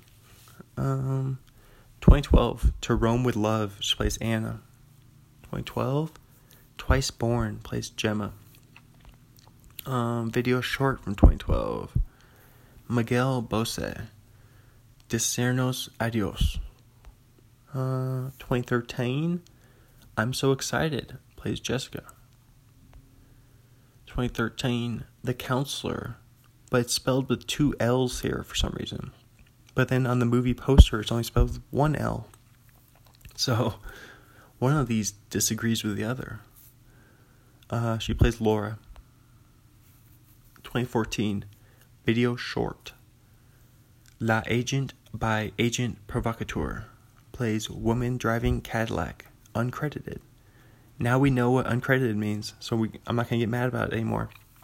Now that we figured it out. Uh, Nature Speaking is a TV series short from 2014. She plays water. she plays The Shape of Water. Uh, no, just water. Uh, one episode, 2014. Very good. 2013, 2014. Plays companion for two episodes in Sesame Street. Uh, 2015 plays Mama, or she plays Magda in Mama. Oh, this is the terrible one. this was the one I trashed. Just um, that was last episode, literally last episode. It was um, the good old Zoolander two. Valentina Valencia. You guys probably heard that that paper. That's the old yellow legal pad right there. Yeah, she plays Valentina Valencia. Oh, I saw this movie in theaters and it was so rough. Rough to sit through. You guys ever just go to a movie in theaters and regret it immediately? Um, here's one 2016 The Brothers Grimsby. This was that Sacha Baron Cohen movie. She plays. Who does she play? Wait, let me go back. She plays Rhonda George. And I'll tell you the plot 83 minutes, rated R, action adventure comedy. A new assignment forces a top spy to team up with his football hooligan brother. I feel like you just have to say hooligan. Like it's kind of repetitive to say football hooligan. It's kind of just implied if you say hooligan that they're a football fan, right? Or soccer. I should say soccer, right? Football. Um, I was watching football when I was eating my Panda Express in the Cub in the Student Union building. Who was I watching? I was watching Manchester United was ahead of Paris, but PSG it was like Paris Saint Germain or something. They, uh, Manchester was up two to one. Second half, early second half. Uh, so yep, uh, 2016. I think I just said this. Uh, Macarena Granada, the Queen of Spain. Yep. Uh, 2017 TV show Que Fue de Jorge Sanz. Penelope Cruz plays herself. 2017 Loving Pablo plays Virginia Vallejo. Another double V name. She played Valentina Valencia and then she played Virginia Vallejo. Holy Toledo. Oh, this one looked pretty good. Um, Murder on the Orient Express, 2017. She plays Pilar Estravados. I remember seeing this poster, like a giant cardboard cutout, and that was at not AMC. That was at um, Regal in Lynnwood, the old Regal movie theater over there. That's when I saw Baby Driver. So, Baby Driver was a good one. What was this one? She she's in a lot of movies with Johnny Depp. Cause isn't wait is Johnny Depp not in? No, he is. Yeah, he's Johnny Depp is in Murder on the Orient Express. Uh, when a murder occurs on the train on which he's traveling, celebrated detective Hercule Poirot is recruited to solve the case. And then it lists all the different people on the movie poster. That's too hard to, too small a print to read. And it's weird because then when you go to the credits, Uh, Leslie Odom's in it from um. Leslie Odom's from Hamilton. Daisy Ridley. She is. Isn't Daisy Ridley uh Let's see. Let's get out of this. Daisy Ridley's the new Star Wars. Murder on the Orient Express. Is it a heist movie? If it is, it falls in one of my favorite movie genres uh, comedy, horror, heist, reunion. Love it. Need it. Love it. All right, we're good. 2018 TV show American Crime Story. She plays Donatella Versace. I wonder if this is the same, like a spin off American Horror Story. It's American Crime Story. It's FX. FX Fearless? is it Fearless? I'm just going to keep wondering. I think it is. TBS, very funny. Comedy Central, even funnier. FX, Fearless. USA, characters welcome. Uh, TNT is like We Know Drama, I think. Food Network is Past Assault. Um, American Crime Story 2016, an anthology series centered around America's most notorious crimes and criminals. Very good, very good. That was weird how in the more uh, Orient Express, uh, I'm still thinking about that one. Those credits, they listed all the like all the background actors. They didn't list any of the main people. I, I just thought IMDb may have messed up there or something.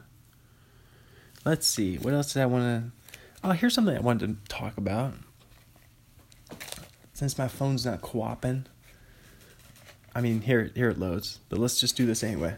Let's talk about my good old oh stand up for the first time in a while. Stretch the old the old legs. The dogs are barking.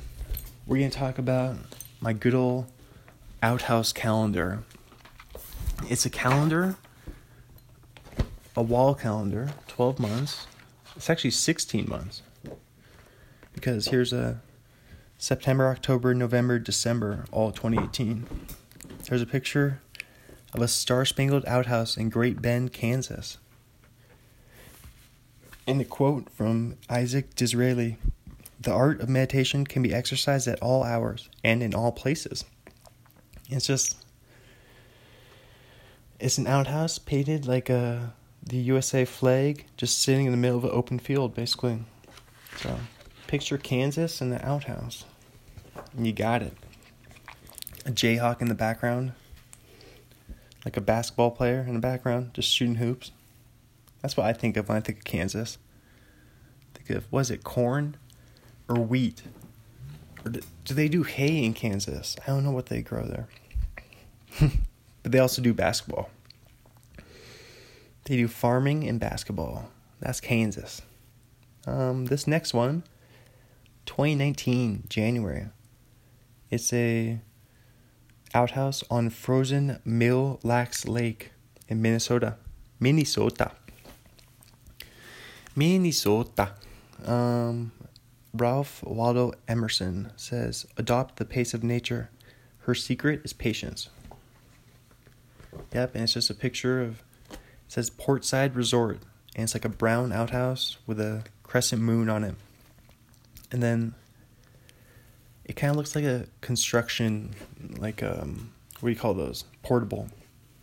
Like how um, we used to have a class in portables back in throughout school, elementary, middle, junior high, high school. We occasionally would have to go to class in portables whenever they're doing like construction or something. Just those. It's kind of like a trailer, just class in a trailer, you know. Um. All right, February coast of Norrbotten County, Sweden. And the quote is Aristotle says, Whosoever is delighted in solitude is either a wild beast or a god. And it has a picture of two red outhouses just right on, like it says, right on the coast, a rocky coast. It's beautiful. You can see some land in the background. Sweden. Mountain pasture, Lungau region, Salzburg, Austria. The quote Michel de Montaigne says, But there is nothing useless in nature, not even uselessness itself. Um, it's just a picture of a wooden outhouse. It has three doors on it. Each door has a dark heart, like a black heart engraved in it. Um, I like the idea of a three three person outhouse. That's insane. I love that. It's awesome. I'm an outhouse fiend. um, it's always I always thought it was funny when people have to like poop in a hole or something. Sorry to spring that on you, but when you have to go in the bathroom in a hole, like when you're hiking or camping or something.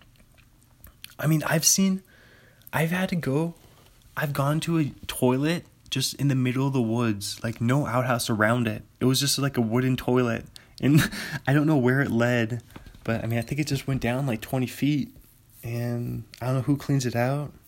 Like maybe just like grizzly bears come and clean it out.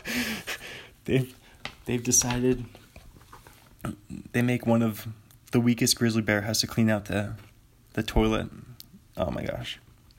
We're having good times. Um, but yeah, this three person outhouse. It's just in the middle of like a green, luscious field. There's a fence right behind it. There's some brown and white cows sitting right there. And then that giant mountain. But it's like a green mountain. So, su- super grassy, lots of trees in the background. It looks like a painting. I love it. I love taking art class back in the day like I think I only did in high school. But I'm not really a good like painter or drawer, but I really I think I did some good work over there back in the day. I definitely remember doing some like some stuff that I just thought might be able to show up in a gallery someday or something. I don't know. Maybe cut off my ear. Maybe that would give me some more press. Seriously, Vincent Van Oh, this is a funny. All right, I'm gonna write down this one too. Uh, Vincent Van Gogh was like I'm sure someone's done this actually. I'm sure some comedians discuss this. Vincent Van Gogh was like the first Kardashian. Um, because he got famous. He got famous for like all the wrong reasons. Got famous for cutting his ear off, right? All right, I like we got something there. There's something to work with right there. I just wrote down Vincent Van Gogh dash the first Kardashian. Um, cause you you guys know what I'm saying. Like him cutting off the ear is like his version of Kim's sex tape. So, it was just before all the social media. He had to do it. You have to do more grand gestures back in the day. It's like make get your point across. You know. You can't just post your pictures from home. Just post stuff on social media. Throw up a tweet. You have to cut cut an ear off. You have to. You have to literally lop your ear off. Lop it off it's funny how like the word lop L O P, I think it only refers to like cutting off like appendages, because I've never heard like, can you lop me some lop me a slice of cheese? can you lop me a piece of steak? It only refers to like lop a finger off, lop a lop my arm off. Like James Franco in 127 hours lopped his arm off. All right, enough of that lop talk. Enough lopping around. Um, now I'm looking at a red outhouse. Oh, this looks like my Starry Night. This looks like, speaking of Vincent van Gogh, Starry Night, stretchy, meshy ball cap. Um, my running hat I'm wearing right now. This outhouse picture looks exactly like it. And it's for the month of my birthday, too. So it's April. There we go. 2019. This is a lovely, beautiful, gorgeous. A red outhouse. There's a picture of a blue horse next to a barn. And then a black crescent moon above that. Uh, and yeah, starry night. It's like it's like right before dark. It almost looks a little light, almost a little twilighty. A starlit night in Utah. I guess maybe it's just so light because that's how bright the stars are. Um, the quote How strange that nature does not knock and yet does not intrude by Emily Dickinson. I like this. That's my favorite one so far. We'll have to go top three on these. Ooh, I like this one's real nice. Uh, Boulder Junction, Wisconsin. The quote is Henry David Thoreau says, I never found the companion that was so companionable as solitude. And it is a close up picture. It's the closest uh, zoom up of a outhouse we've had yet. Yet another crescent moon. That must be a big thing with outhouses. It's the old crescent moon design. Um, this one's like light blue. It looks like there's actually a window in it. It's kind of a side. The picture's taken from a diagonal angle. There's a horse antler, or not horse antlers. um, horse antlers. Can you imagine? Can you imagine Seabiscuit? Can you imagine how different Seabiscuit would be if horses all had antlers? Um, no, what I want to say? Probably like moose antlers right here. Um, they're like silver, and they're above the door. Uh, the crescent moon is right on the door, and then next to that, there's a star, a couple stars. Ooh, I like how the door handle is like. It looks like a, like an, I don't know, what I would describe it as. It definitely is a bone though. Some sort of animal bone, probably. Maybe an antler actually. Maybe a horse antler. Um, very good. I like this one a lot. There's some flowers over there. It's just sitting in the green trees, very leafy. And that's Wisconsin. That was May. Ooh, this one's very interesting. This is the most unique one so far. It's June. Campsite Vatnajökull National Park in Iceland. And the quote Walt Whitman says, The art of art, the glory of expression, and the sunshine of the light of letters is simplicity. And speaking of simplicity, this is a very simple outhouse right here. It's it's just a triangle. It's a pyramid. It looks tiny. Uh, it's green, and then the door almost goes to the very top of the pyramid, but then there's just a little gap. It looks like there's some some room for air to come in there. That's a cool looking one. It kind of looks like something you'd like launch into space or something.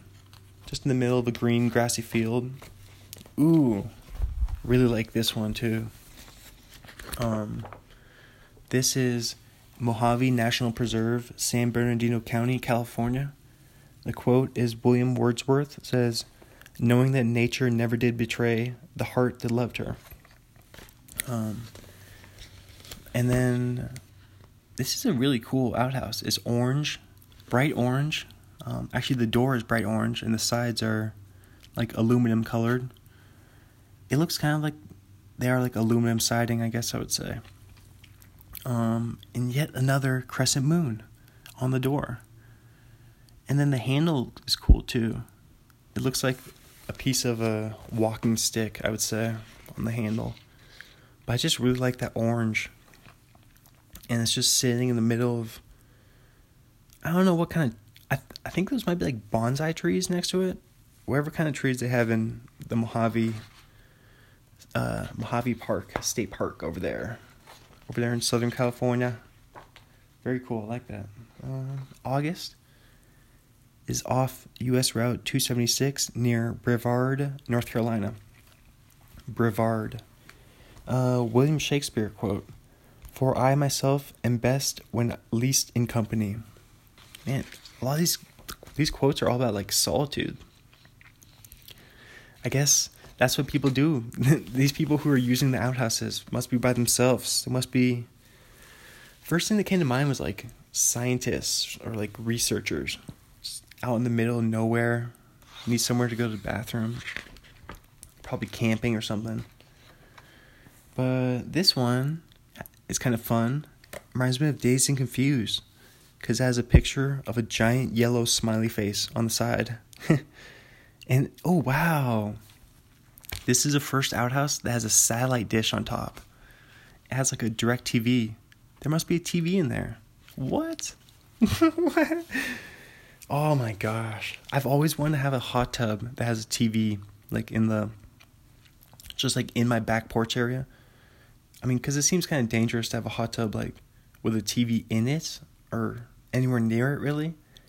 But I definitely want like a like a gazebo area with a hot tub in it, and then maybe like a little bar, like a little tiki bar, some tiki torches surrounding there, a TV.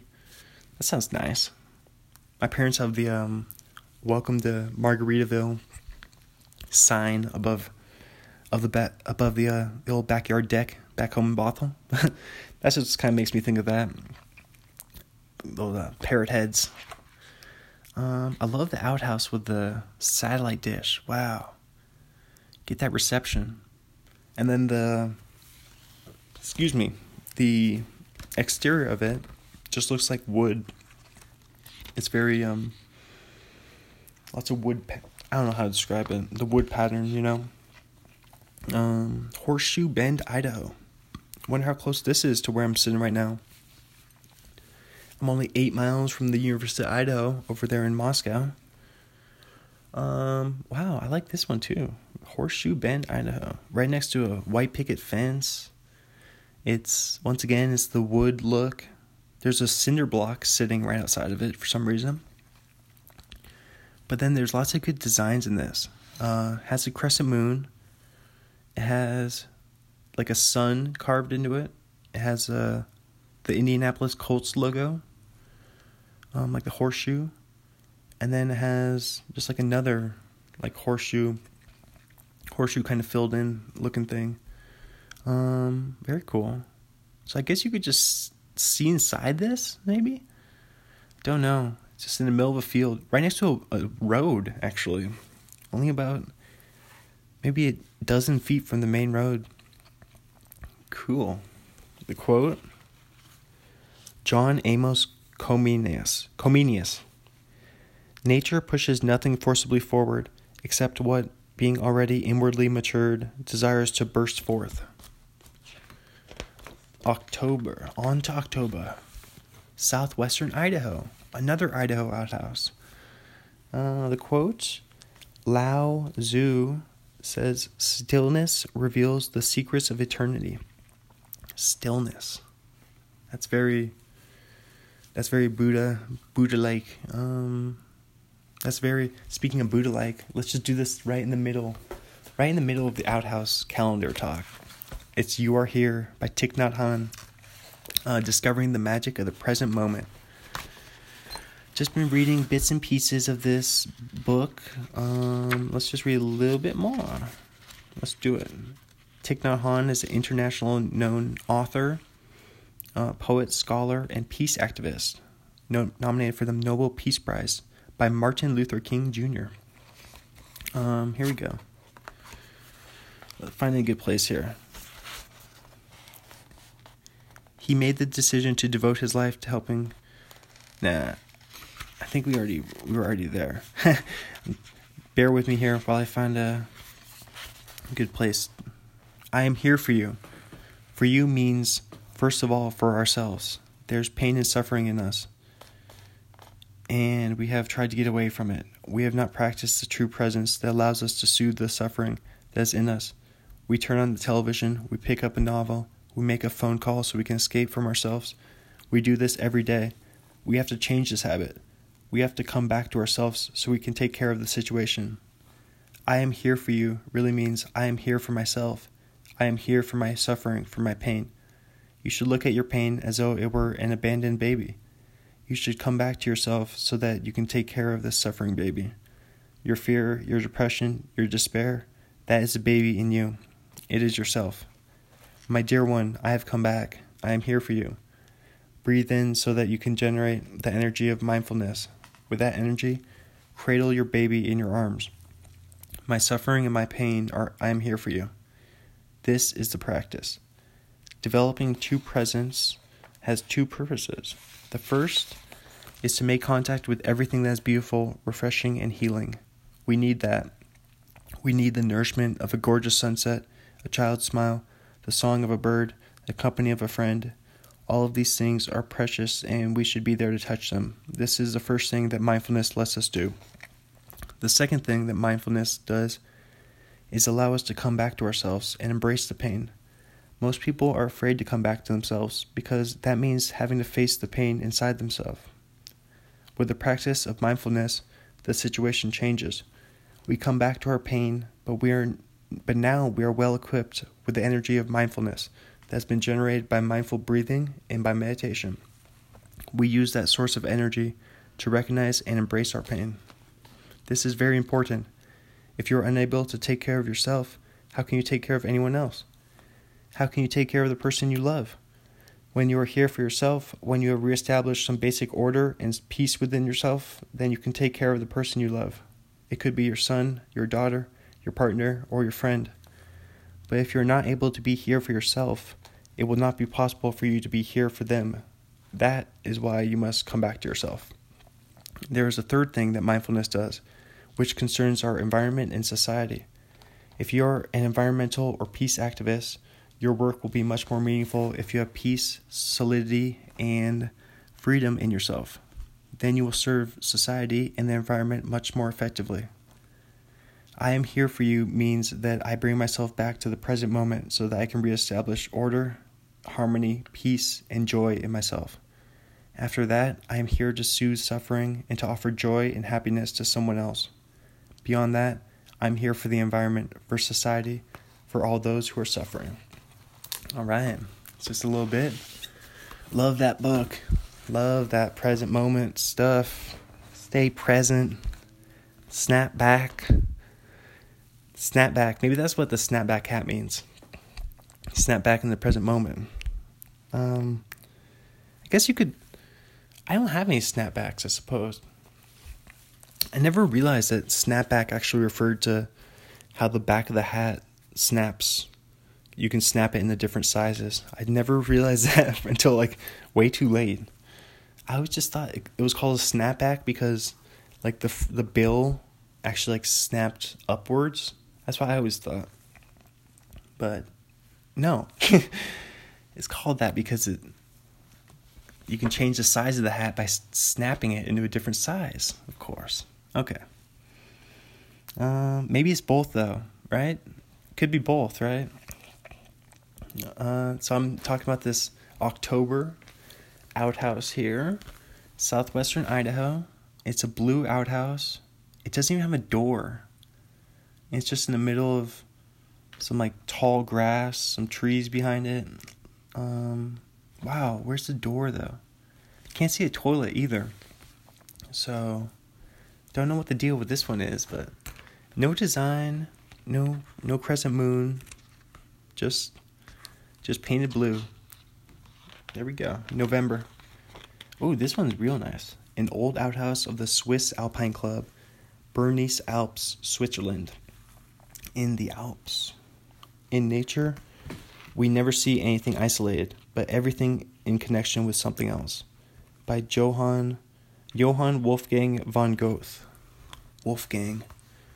I love the name Wolfgang. I don't know. Wolfgang Arneson. Maybe that's what we'll go with. We, we haven't done the pen name in a while. Let's do that. Uh, Chris Floyd, so I've been discussing with myself, considering coming up with a pen name for uh, when I moved to Los Angeles. Because La- Arneson, as y'all know, hard to name, uh, hard to pronounce, hard to spell. People get confused with Fred Armisen uh, from Portlandia, Saturday Night Live. He's kind of confused the whole, muddled the whole situation for us, for the Arneson family. But so yeah, like some of the some of the pen names I've been coming up with are Chris Floyd, Chris Leaf, Chris Branch, Chris Moss, Chris Chris Note, Chris Post, Chris Book. All one syllable. Just because I like the symmetry. I like the one syllable symmetry. Chris Day. I'm looking at the calendar right now. Chris Day, like Charlie Day. Um, there you go. That's the one I just came up with. Chris Day. Uh, and we, I like Chris Light too. That was a good one. Chris Chris Tight. okay, we're having fun now. I don't know. What do you guys think about? What do you think about a stage name, a pen name? Should I stick with Arneson? Let me know. hit me up. Let me know what you think. I like the name Chris Day. D A Y E. Not spelled like the normal day. Um, so yeah, that was that section just off the cuff there. That was a that was your Chris pen name uh, episode update. Um, let's see. I'm looking at this outhouse right now in the Alps. It's it's wow, what a view. This outhouse needs a window that you can look out while you're going to the bathroom because this is amazing. It's perched like on the edge of a cliff. It looks like just giant snow-capped mountains in the background. But this is not like you would not want some prankster friends who uh, push over your porta potty. You would not want them to do that with this outhouse because it looks like it would go tumbling down a cliff but it looks too heavy to push over anyway. So I think your prankster friends, your Ashton Kutcher punked friends trying to punk you, they might struggle there. But this is this is the most gorgeous view. Holy Toledo. Holy cow, I love it. Let's move on to December. Ah, December. It's the outhouse from the cover of the calendar. Um yeah, it's called Outhouses by uh, Brown Trout. That's the name of the company that did this calendar. So it's this one, um, Chena Hot Springs, Fairbanks, Alaska. This seriously looks like a painting. Like I don't know if this is a picture or painting, but it definitely looks like like a painting. That's for sure. It says, um, let's read the quote. A man must build his house for himself by George MacDonald.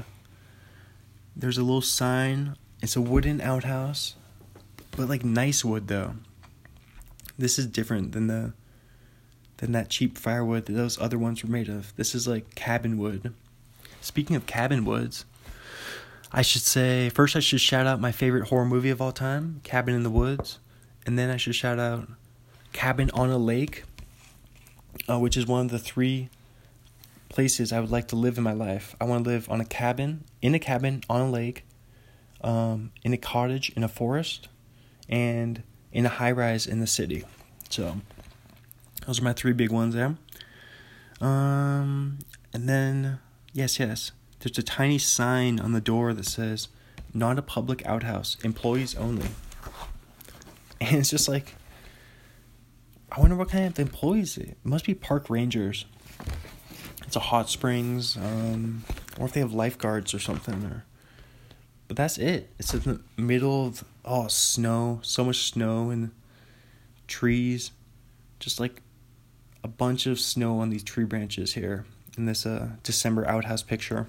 But what a picture or painting! Can't figure it out. It is that beautiful. Like if it is a real picture, then that's how unbelievably gorgeous it is. All right, I'm going to flip it back to March and I'm going to stand up, stretch, and then put it back on the ground where it was because I don't even have it on the wall. I didn't want to poke a hole in the wall because I wasn't really sure if I was supposed to do that. So I decided to play it safe there. Um, cross off that on the old to do list. Let's get back to good old Penelope where we left, where we leave you. We left you with murder. Oh yeah, we left you with American Crime Story. Donatella Versace. Uh, everybody knows from 2018. She plays Laura. I want to look up Donatella Versace because I heard about that. I heard about that show, and I've heard a lot about the Versace's. Oh my goodness. She looks like she's had a lot of plastic surgery. uh, she's um 63. Um, she's from Reggio di Calabria, Calabria, Italy. Resides in Milan, Italy. I wonder how much. Wow, she was vice president of Gian, Gianni Versace SPA. CEO of Gianni Versace SPA, and creative director of Gianni Versace SPA. Um, very good, very good. So, her brother. Oh, this is what it's about. I see. Oh. Her brother, Gianni Versace, was murdered on the Orient Express. No, I'm just kidding. Um, was murdered on July 15th, 1997, outside the reconstructed Casa Casuarina, also known as Versace Mansion in Miami, Florida. In the aftermath of the highly publicized crime and manhunt, most of the Versace family, including Donatella, moved temporarily to a secluded private resort in the Caribbean. Donatella's daughter, Allegra, inherited 50% of Versace's entire stock after Gianni's death. She is a patron of the Elton John AIDS Foundation. Gianni Versace. Now I'm going to go to his page. I want to see. Let's see what we can. Oh, a ton of stuff written. He was shot and killed July 15, 97, age of 50, on the steps of his Miami Beach mansion as he returned home from a morning walk on Ocean Drive. Dang. Just out to get some coffee, probably. Maybe walking his dog. Just comes home. No. Wow. Subsequently pronounced dead at Jackson Memorial Hospital, 9:21 a.m. Usually Versace would have an assistant walk from his home to the coffee shop to get his morning papers, but on this occasion, he decided to go in person.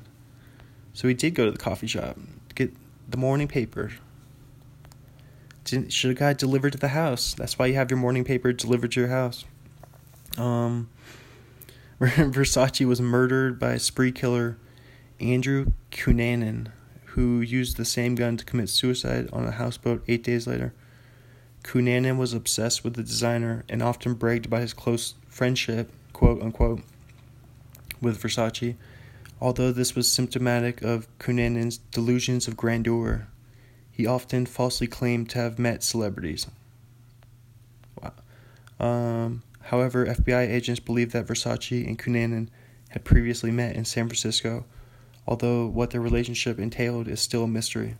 Maureen Orth, published a 2008 article in Vanity Fair reporting that Cunanan and Versace had briefly met at a San Francisco nightclub in 1990, um, based on several eyewitness claims, and might have possibly interacted on further occasions because both were involved in sex for hire circles in Miami and San Francisco.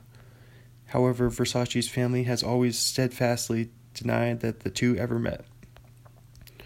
Versace was Cunanan's fifth and final victim. Police have said that they do not know why Versace was killed. I don't know what we're ever going to do. Um, I don't know that we're ever going to know the answers, said Miami Beach Police Chief Richard Barreto. Uh, Versace's body was cremated and his ashes returned to the family's estate near Cernobbio, Italy, and buried in the family vault at Moltrasio Cemetery near Lake Como. Versace's funeral liturgy held at Milan Cathedral was attended by over 2,000 people, including Diana, Princess of Wales, who was killed in a car accident just over a month later. Jeez. Okay. Wow. That sounds like an interesting story. Um, let's see. I gotta click on that. Now I want to see who plays who plays Gianni Versace? Um, oh, so this was the same one that they did the O.J. Simpson, where Cuba Gooding Jr. plays O.J. Um, it's with Sarah Paulson's always in these. I want to see what Giovanni. Oh, here it is. Ed Edgar Ramirez. That's right. Um, also from Point Break, the new Point Break, not the old one. Johnny Main. Johnny Main versus Johnny Utah. okay. Here we go. 2018, everybody knows, plays Laura. Penelope Cruz is in Wasp Network. Let's see what that one is. Because there's no character, no year. A thriller.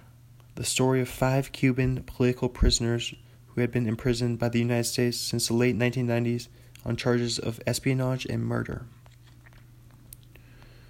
Uh, Edgar Ramirez in that one too. All right. Uh, Love Child. Immaculata, she plays. No year on that. Then she's in something called 355. No year, no character. Oh, Nelly. Oh, Nelly. Back, back, back, back, back. Can't believe we're already wrapping it up. This is a quickie. Uh, her final credit. Wow. Number 79 of 79 for our good old friend Penelope Cruz. See if we have anything left on the to do list that we really wanted to do. Um, let's just wrap this baby up. Let's get down to it. Number 79 of 79. 2019's Pain and Glory. She plays Jacinta. I like that name, Jacinta. Uh, let's see what it's about. It's a drama. A film director reflects on the choices he's made in the life as past and present come crashing down around him. So it's almost like a Ebenezer Scrooge. When he, that's what that reminded me of when it just said, "When past and present come crashing down on him." I just pictured Ebenezer Scrooge looking at what he's the ghost of Christmas past, right? Isn't that the Scrooge story? Gosh, I'm so bad at some of these. Um, Ebenezer. I'll just look up ghosts of Christmas. ghosts of. I know what to look up there. Christmas past. Um, Ghosts of Christmas Past. Wait, is this not related? Okay, yeah. Of course, it was Ebenezer Scrooge who was visited by the ghosts of Christmas past. Um, what am I? What am I talking about? Christmas Carol, Charles Dickens. When did that come out? We were talking about how old books, how old of a book people read in school. This is 1843. December 19th, 1843, A Christmas Carol. So you came out with it right at the right time, right before. Good marketing idea. That's that old guerrilla marketing. That old 19th century guerrilla marketing. Um, very good. I wonder how he marketed it. Like, he must have been in, like, the town hall, posting flyers about it, handing out business cards that's an interesting thought. Because, like, nowadays, writers can just, you market yourself online, use social media. There's not as much, like, I mean, the word of mouth is just giving books away to friends and stuff. And then going to bookstores, selling it to them, giving it, donating books. But it's so much more, like, impersonal now with us. We all technology, you know? Hmm how do you? That's interesting. I wonder how they market. I wonder how old authors back in the day marketed themselves. There must have been some sort of like town hall meeting, like for the arts, or some sort of like festivals that they would go to, or like book signings. Maybe they had book signings, or oh, remember when um the bookmobile would come visit you? That was like in elementary school. I can't remember what they would call it, but there'd be like that, yeah, the bookmobile, like a like a van, like a truck with books on in it almost, and it would show up at the library. And I gotta look this up. What is a bookmobile? Make sure I'm not uh, dreaming this. Bookmobile. Yep, it's almost like ooh, the duck. Oh my gosh. If you guys don't know what the duck is, I'll look that one up too the bookmobile, and then the duck. It's big in Seattle. I don't think it's only in Seattle though. Maybe it started here in the Northwest. It could have. There was a really big crash though, unfortunately. Ride the Ducks crash. Killed four, injured dozens of others. Dang. That was um 2015.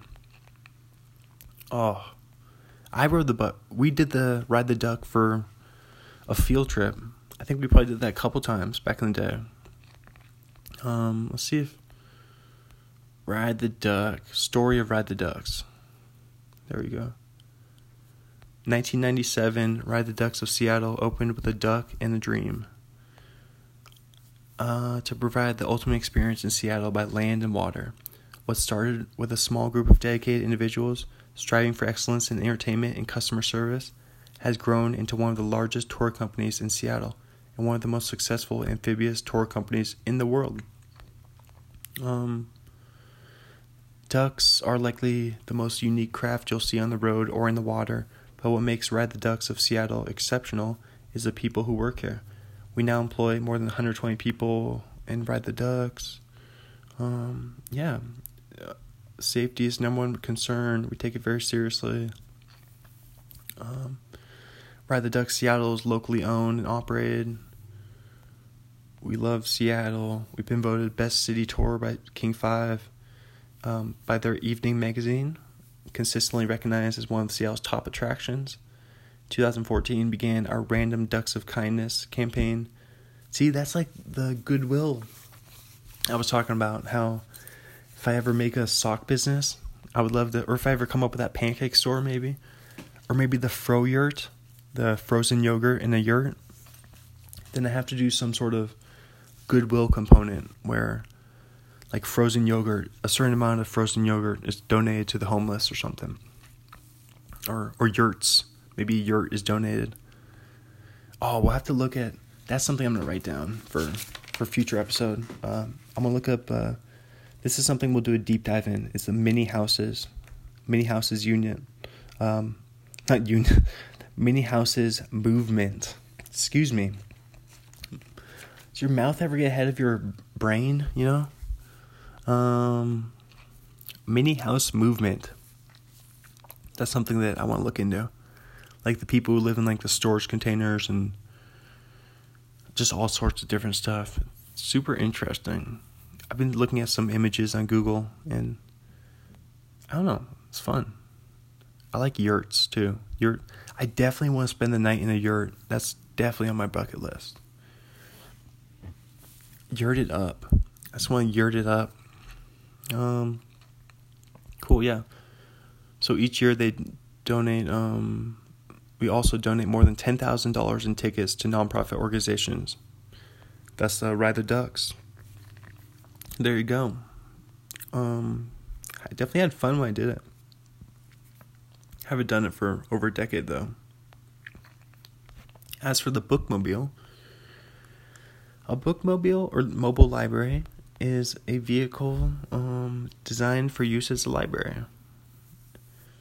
And let's see, National Bookmobile Day is sponsored by American Library Association and celebrated in April each year on the Wednesday of National Library Week. There's a National Library Week. I love it.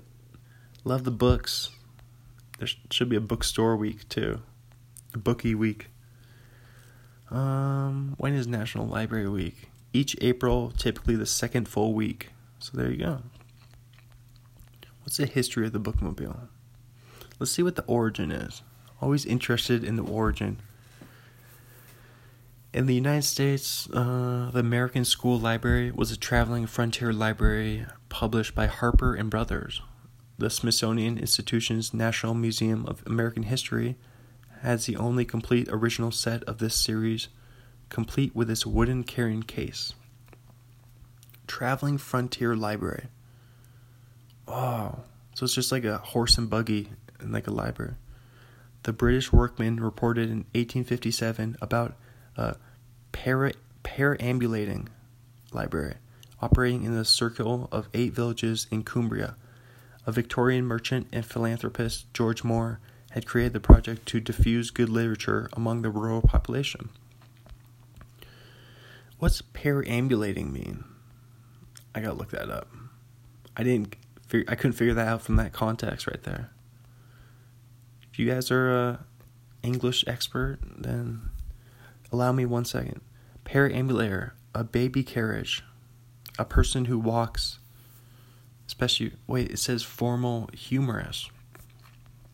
The humorous definition is a person who walks, especially for pleasure, in a le- leisurely way. But the dated British definition is a baby carriage or a pram.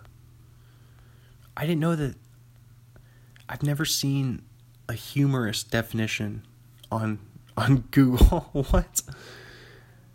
Okay. very interesting. So if you want to make fun of someone who's walking slow, they're slowing down the group, call them a perambulator. I don't, I don't even know if that's how you pronounce it. I think it is. Perambulator. Oh, perambulator. I think that's it. Perambulator. Perambulator. That sounds better. Um, the Warrington Perambulating Library, set up in 1858, was another early British mobile library. This horse drawn van was operated by the Warrington Mechanics Institute, which aimed to increase the lending of his books to enthusiastic local patrons. Very cool.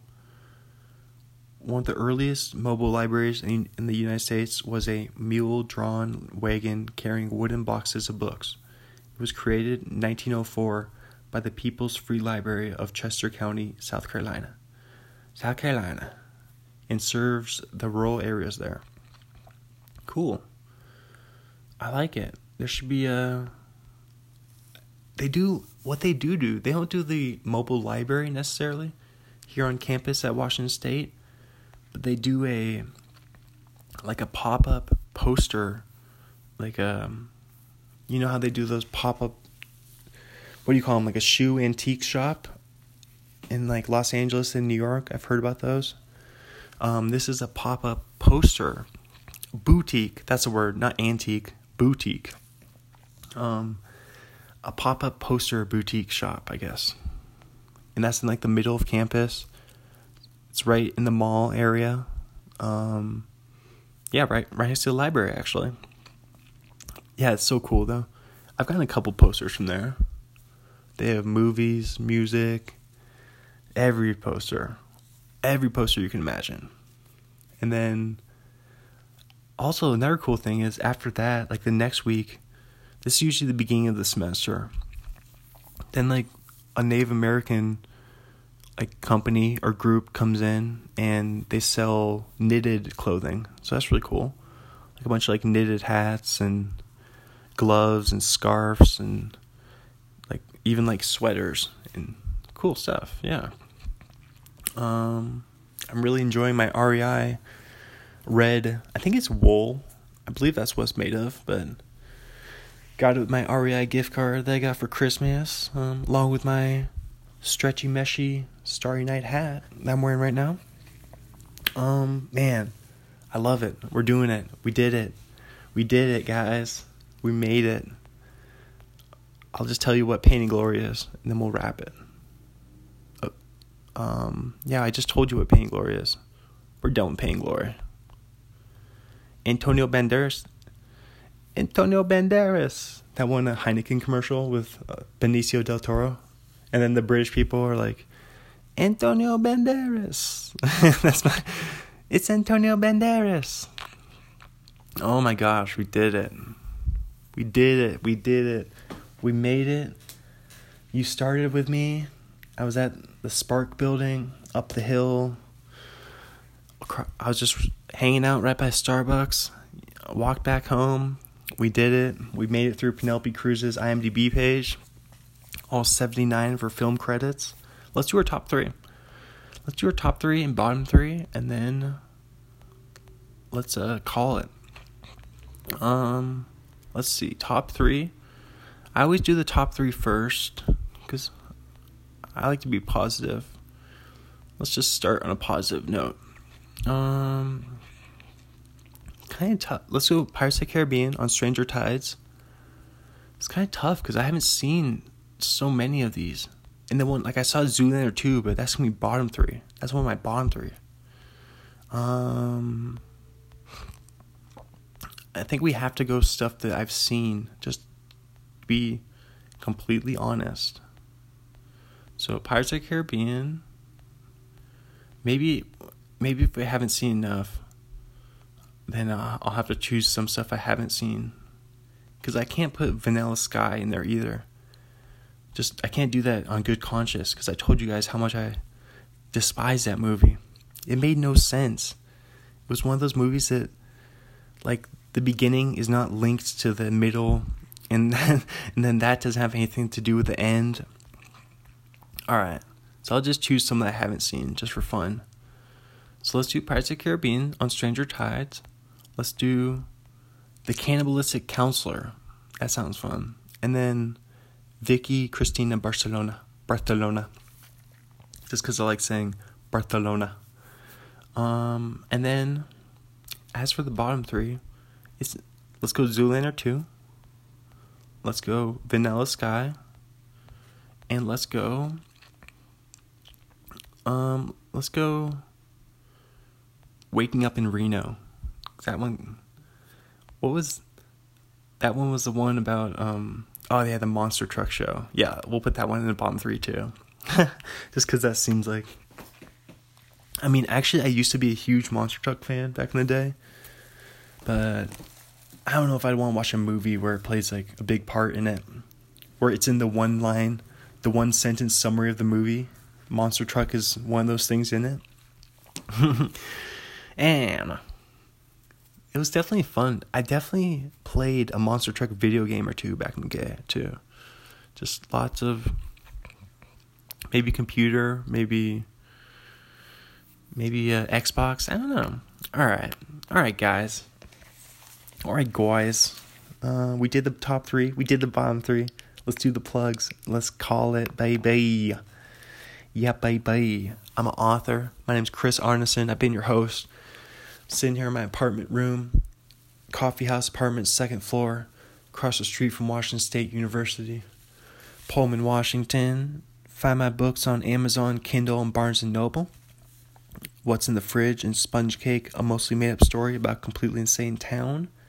Sponge Cake is fiction, it's a novel, it's an adventure, it's a caper, it's in New England, and it's set around a middle school bake sale told from four different points of view, and it all ties together in the end. super fun, super exciting. Uh, I loved writing it. I think you guys will love reading it. Also, get What's in the Fridge. It's inspirational, motivational, spiritual.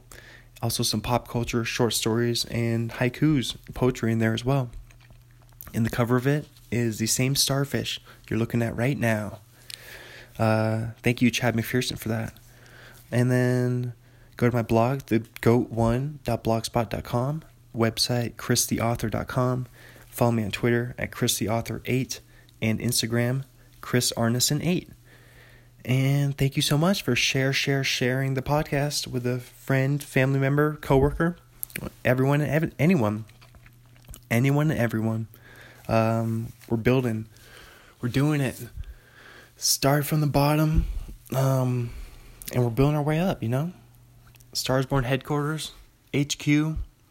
Um, I love it. I'm so happy. I'm so excited to see what we do with the Starsborn. Uh, we're building the community of starfishes. It's an exciting time for the podcast, and I'm having fun. I'm having a blast doing it. I'm hoping you guys are having a blast listening to it. I, I really hope you guys have as much fun listening as I have doing it because it's fun. So let's keep doing it, baby. Um, let's do it. Closing time.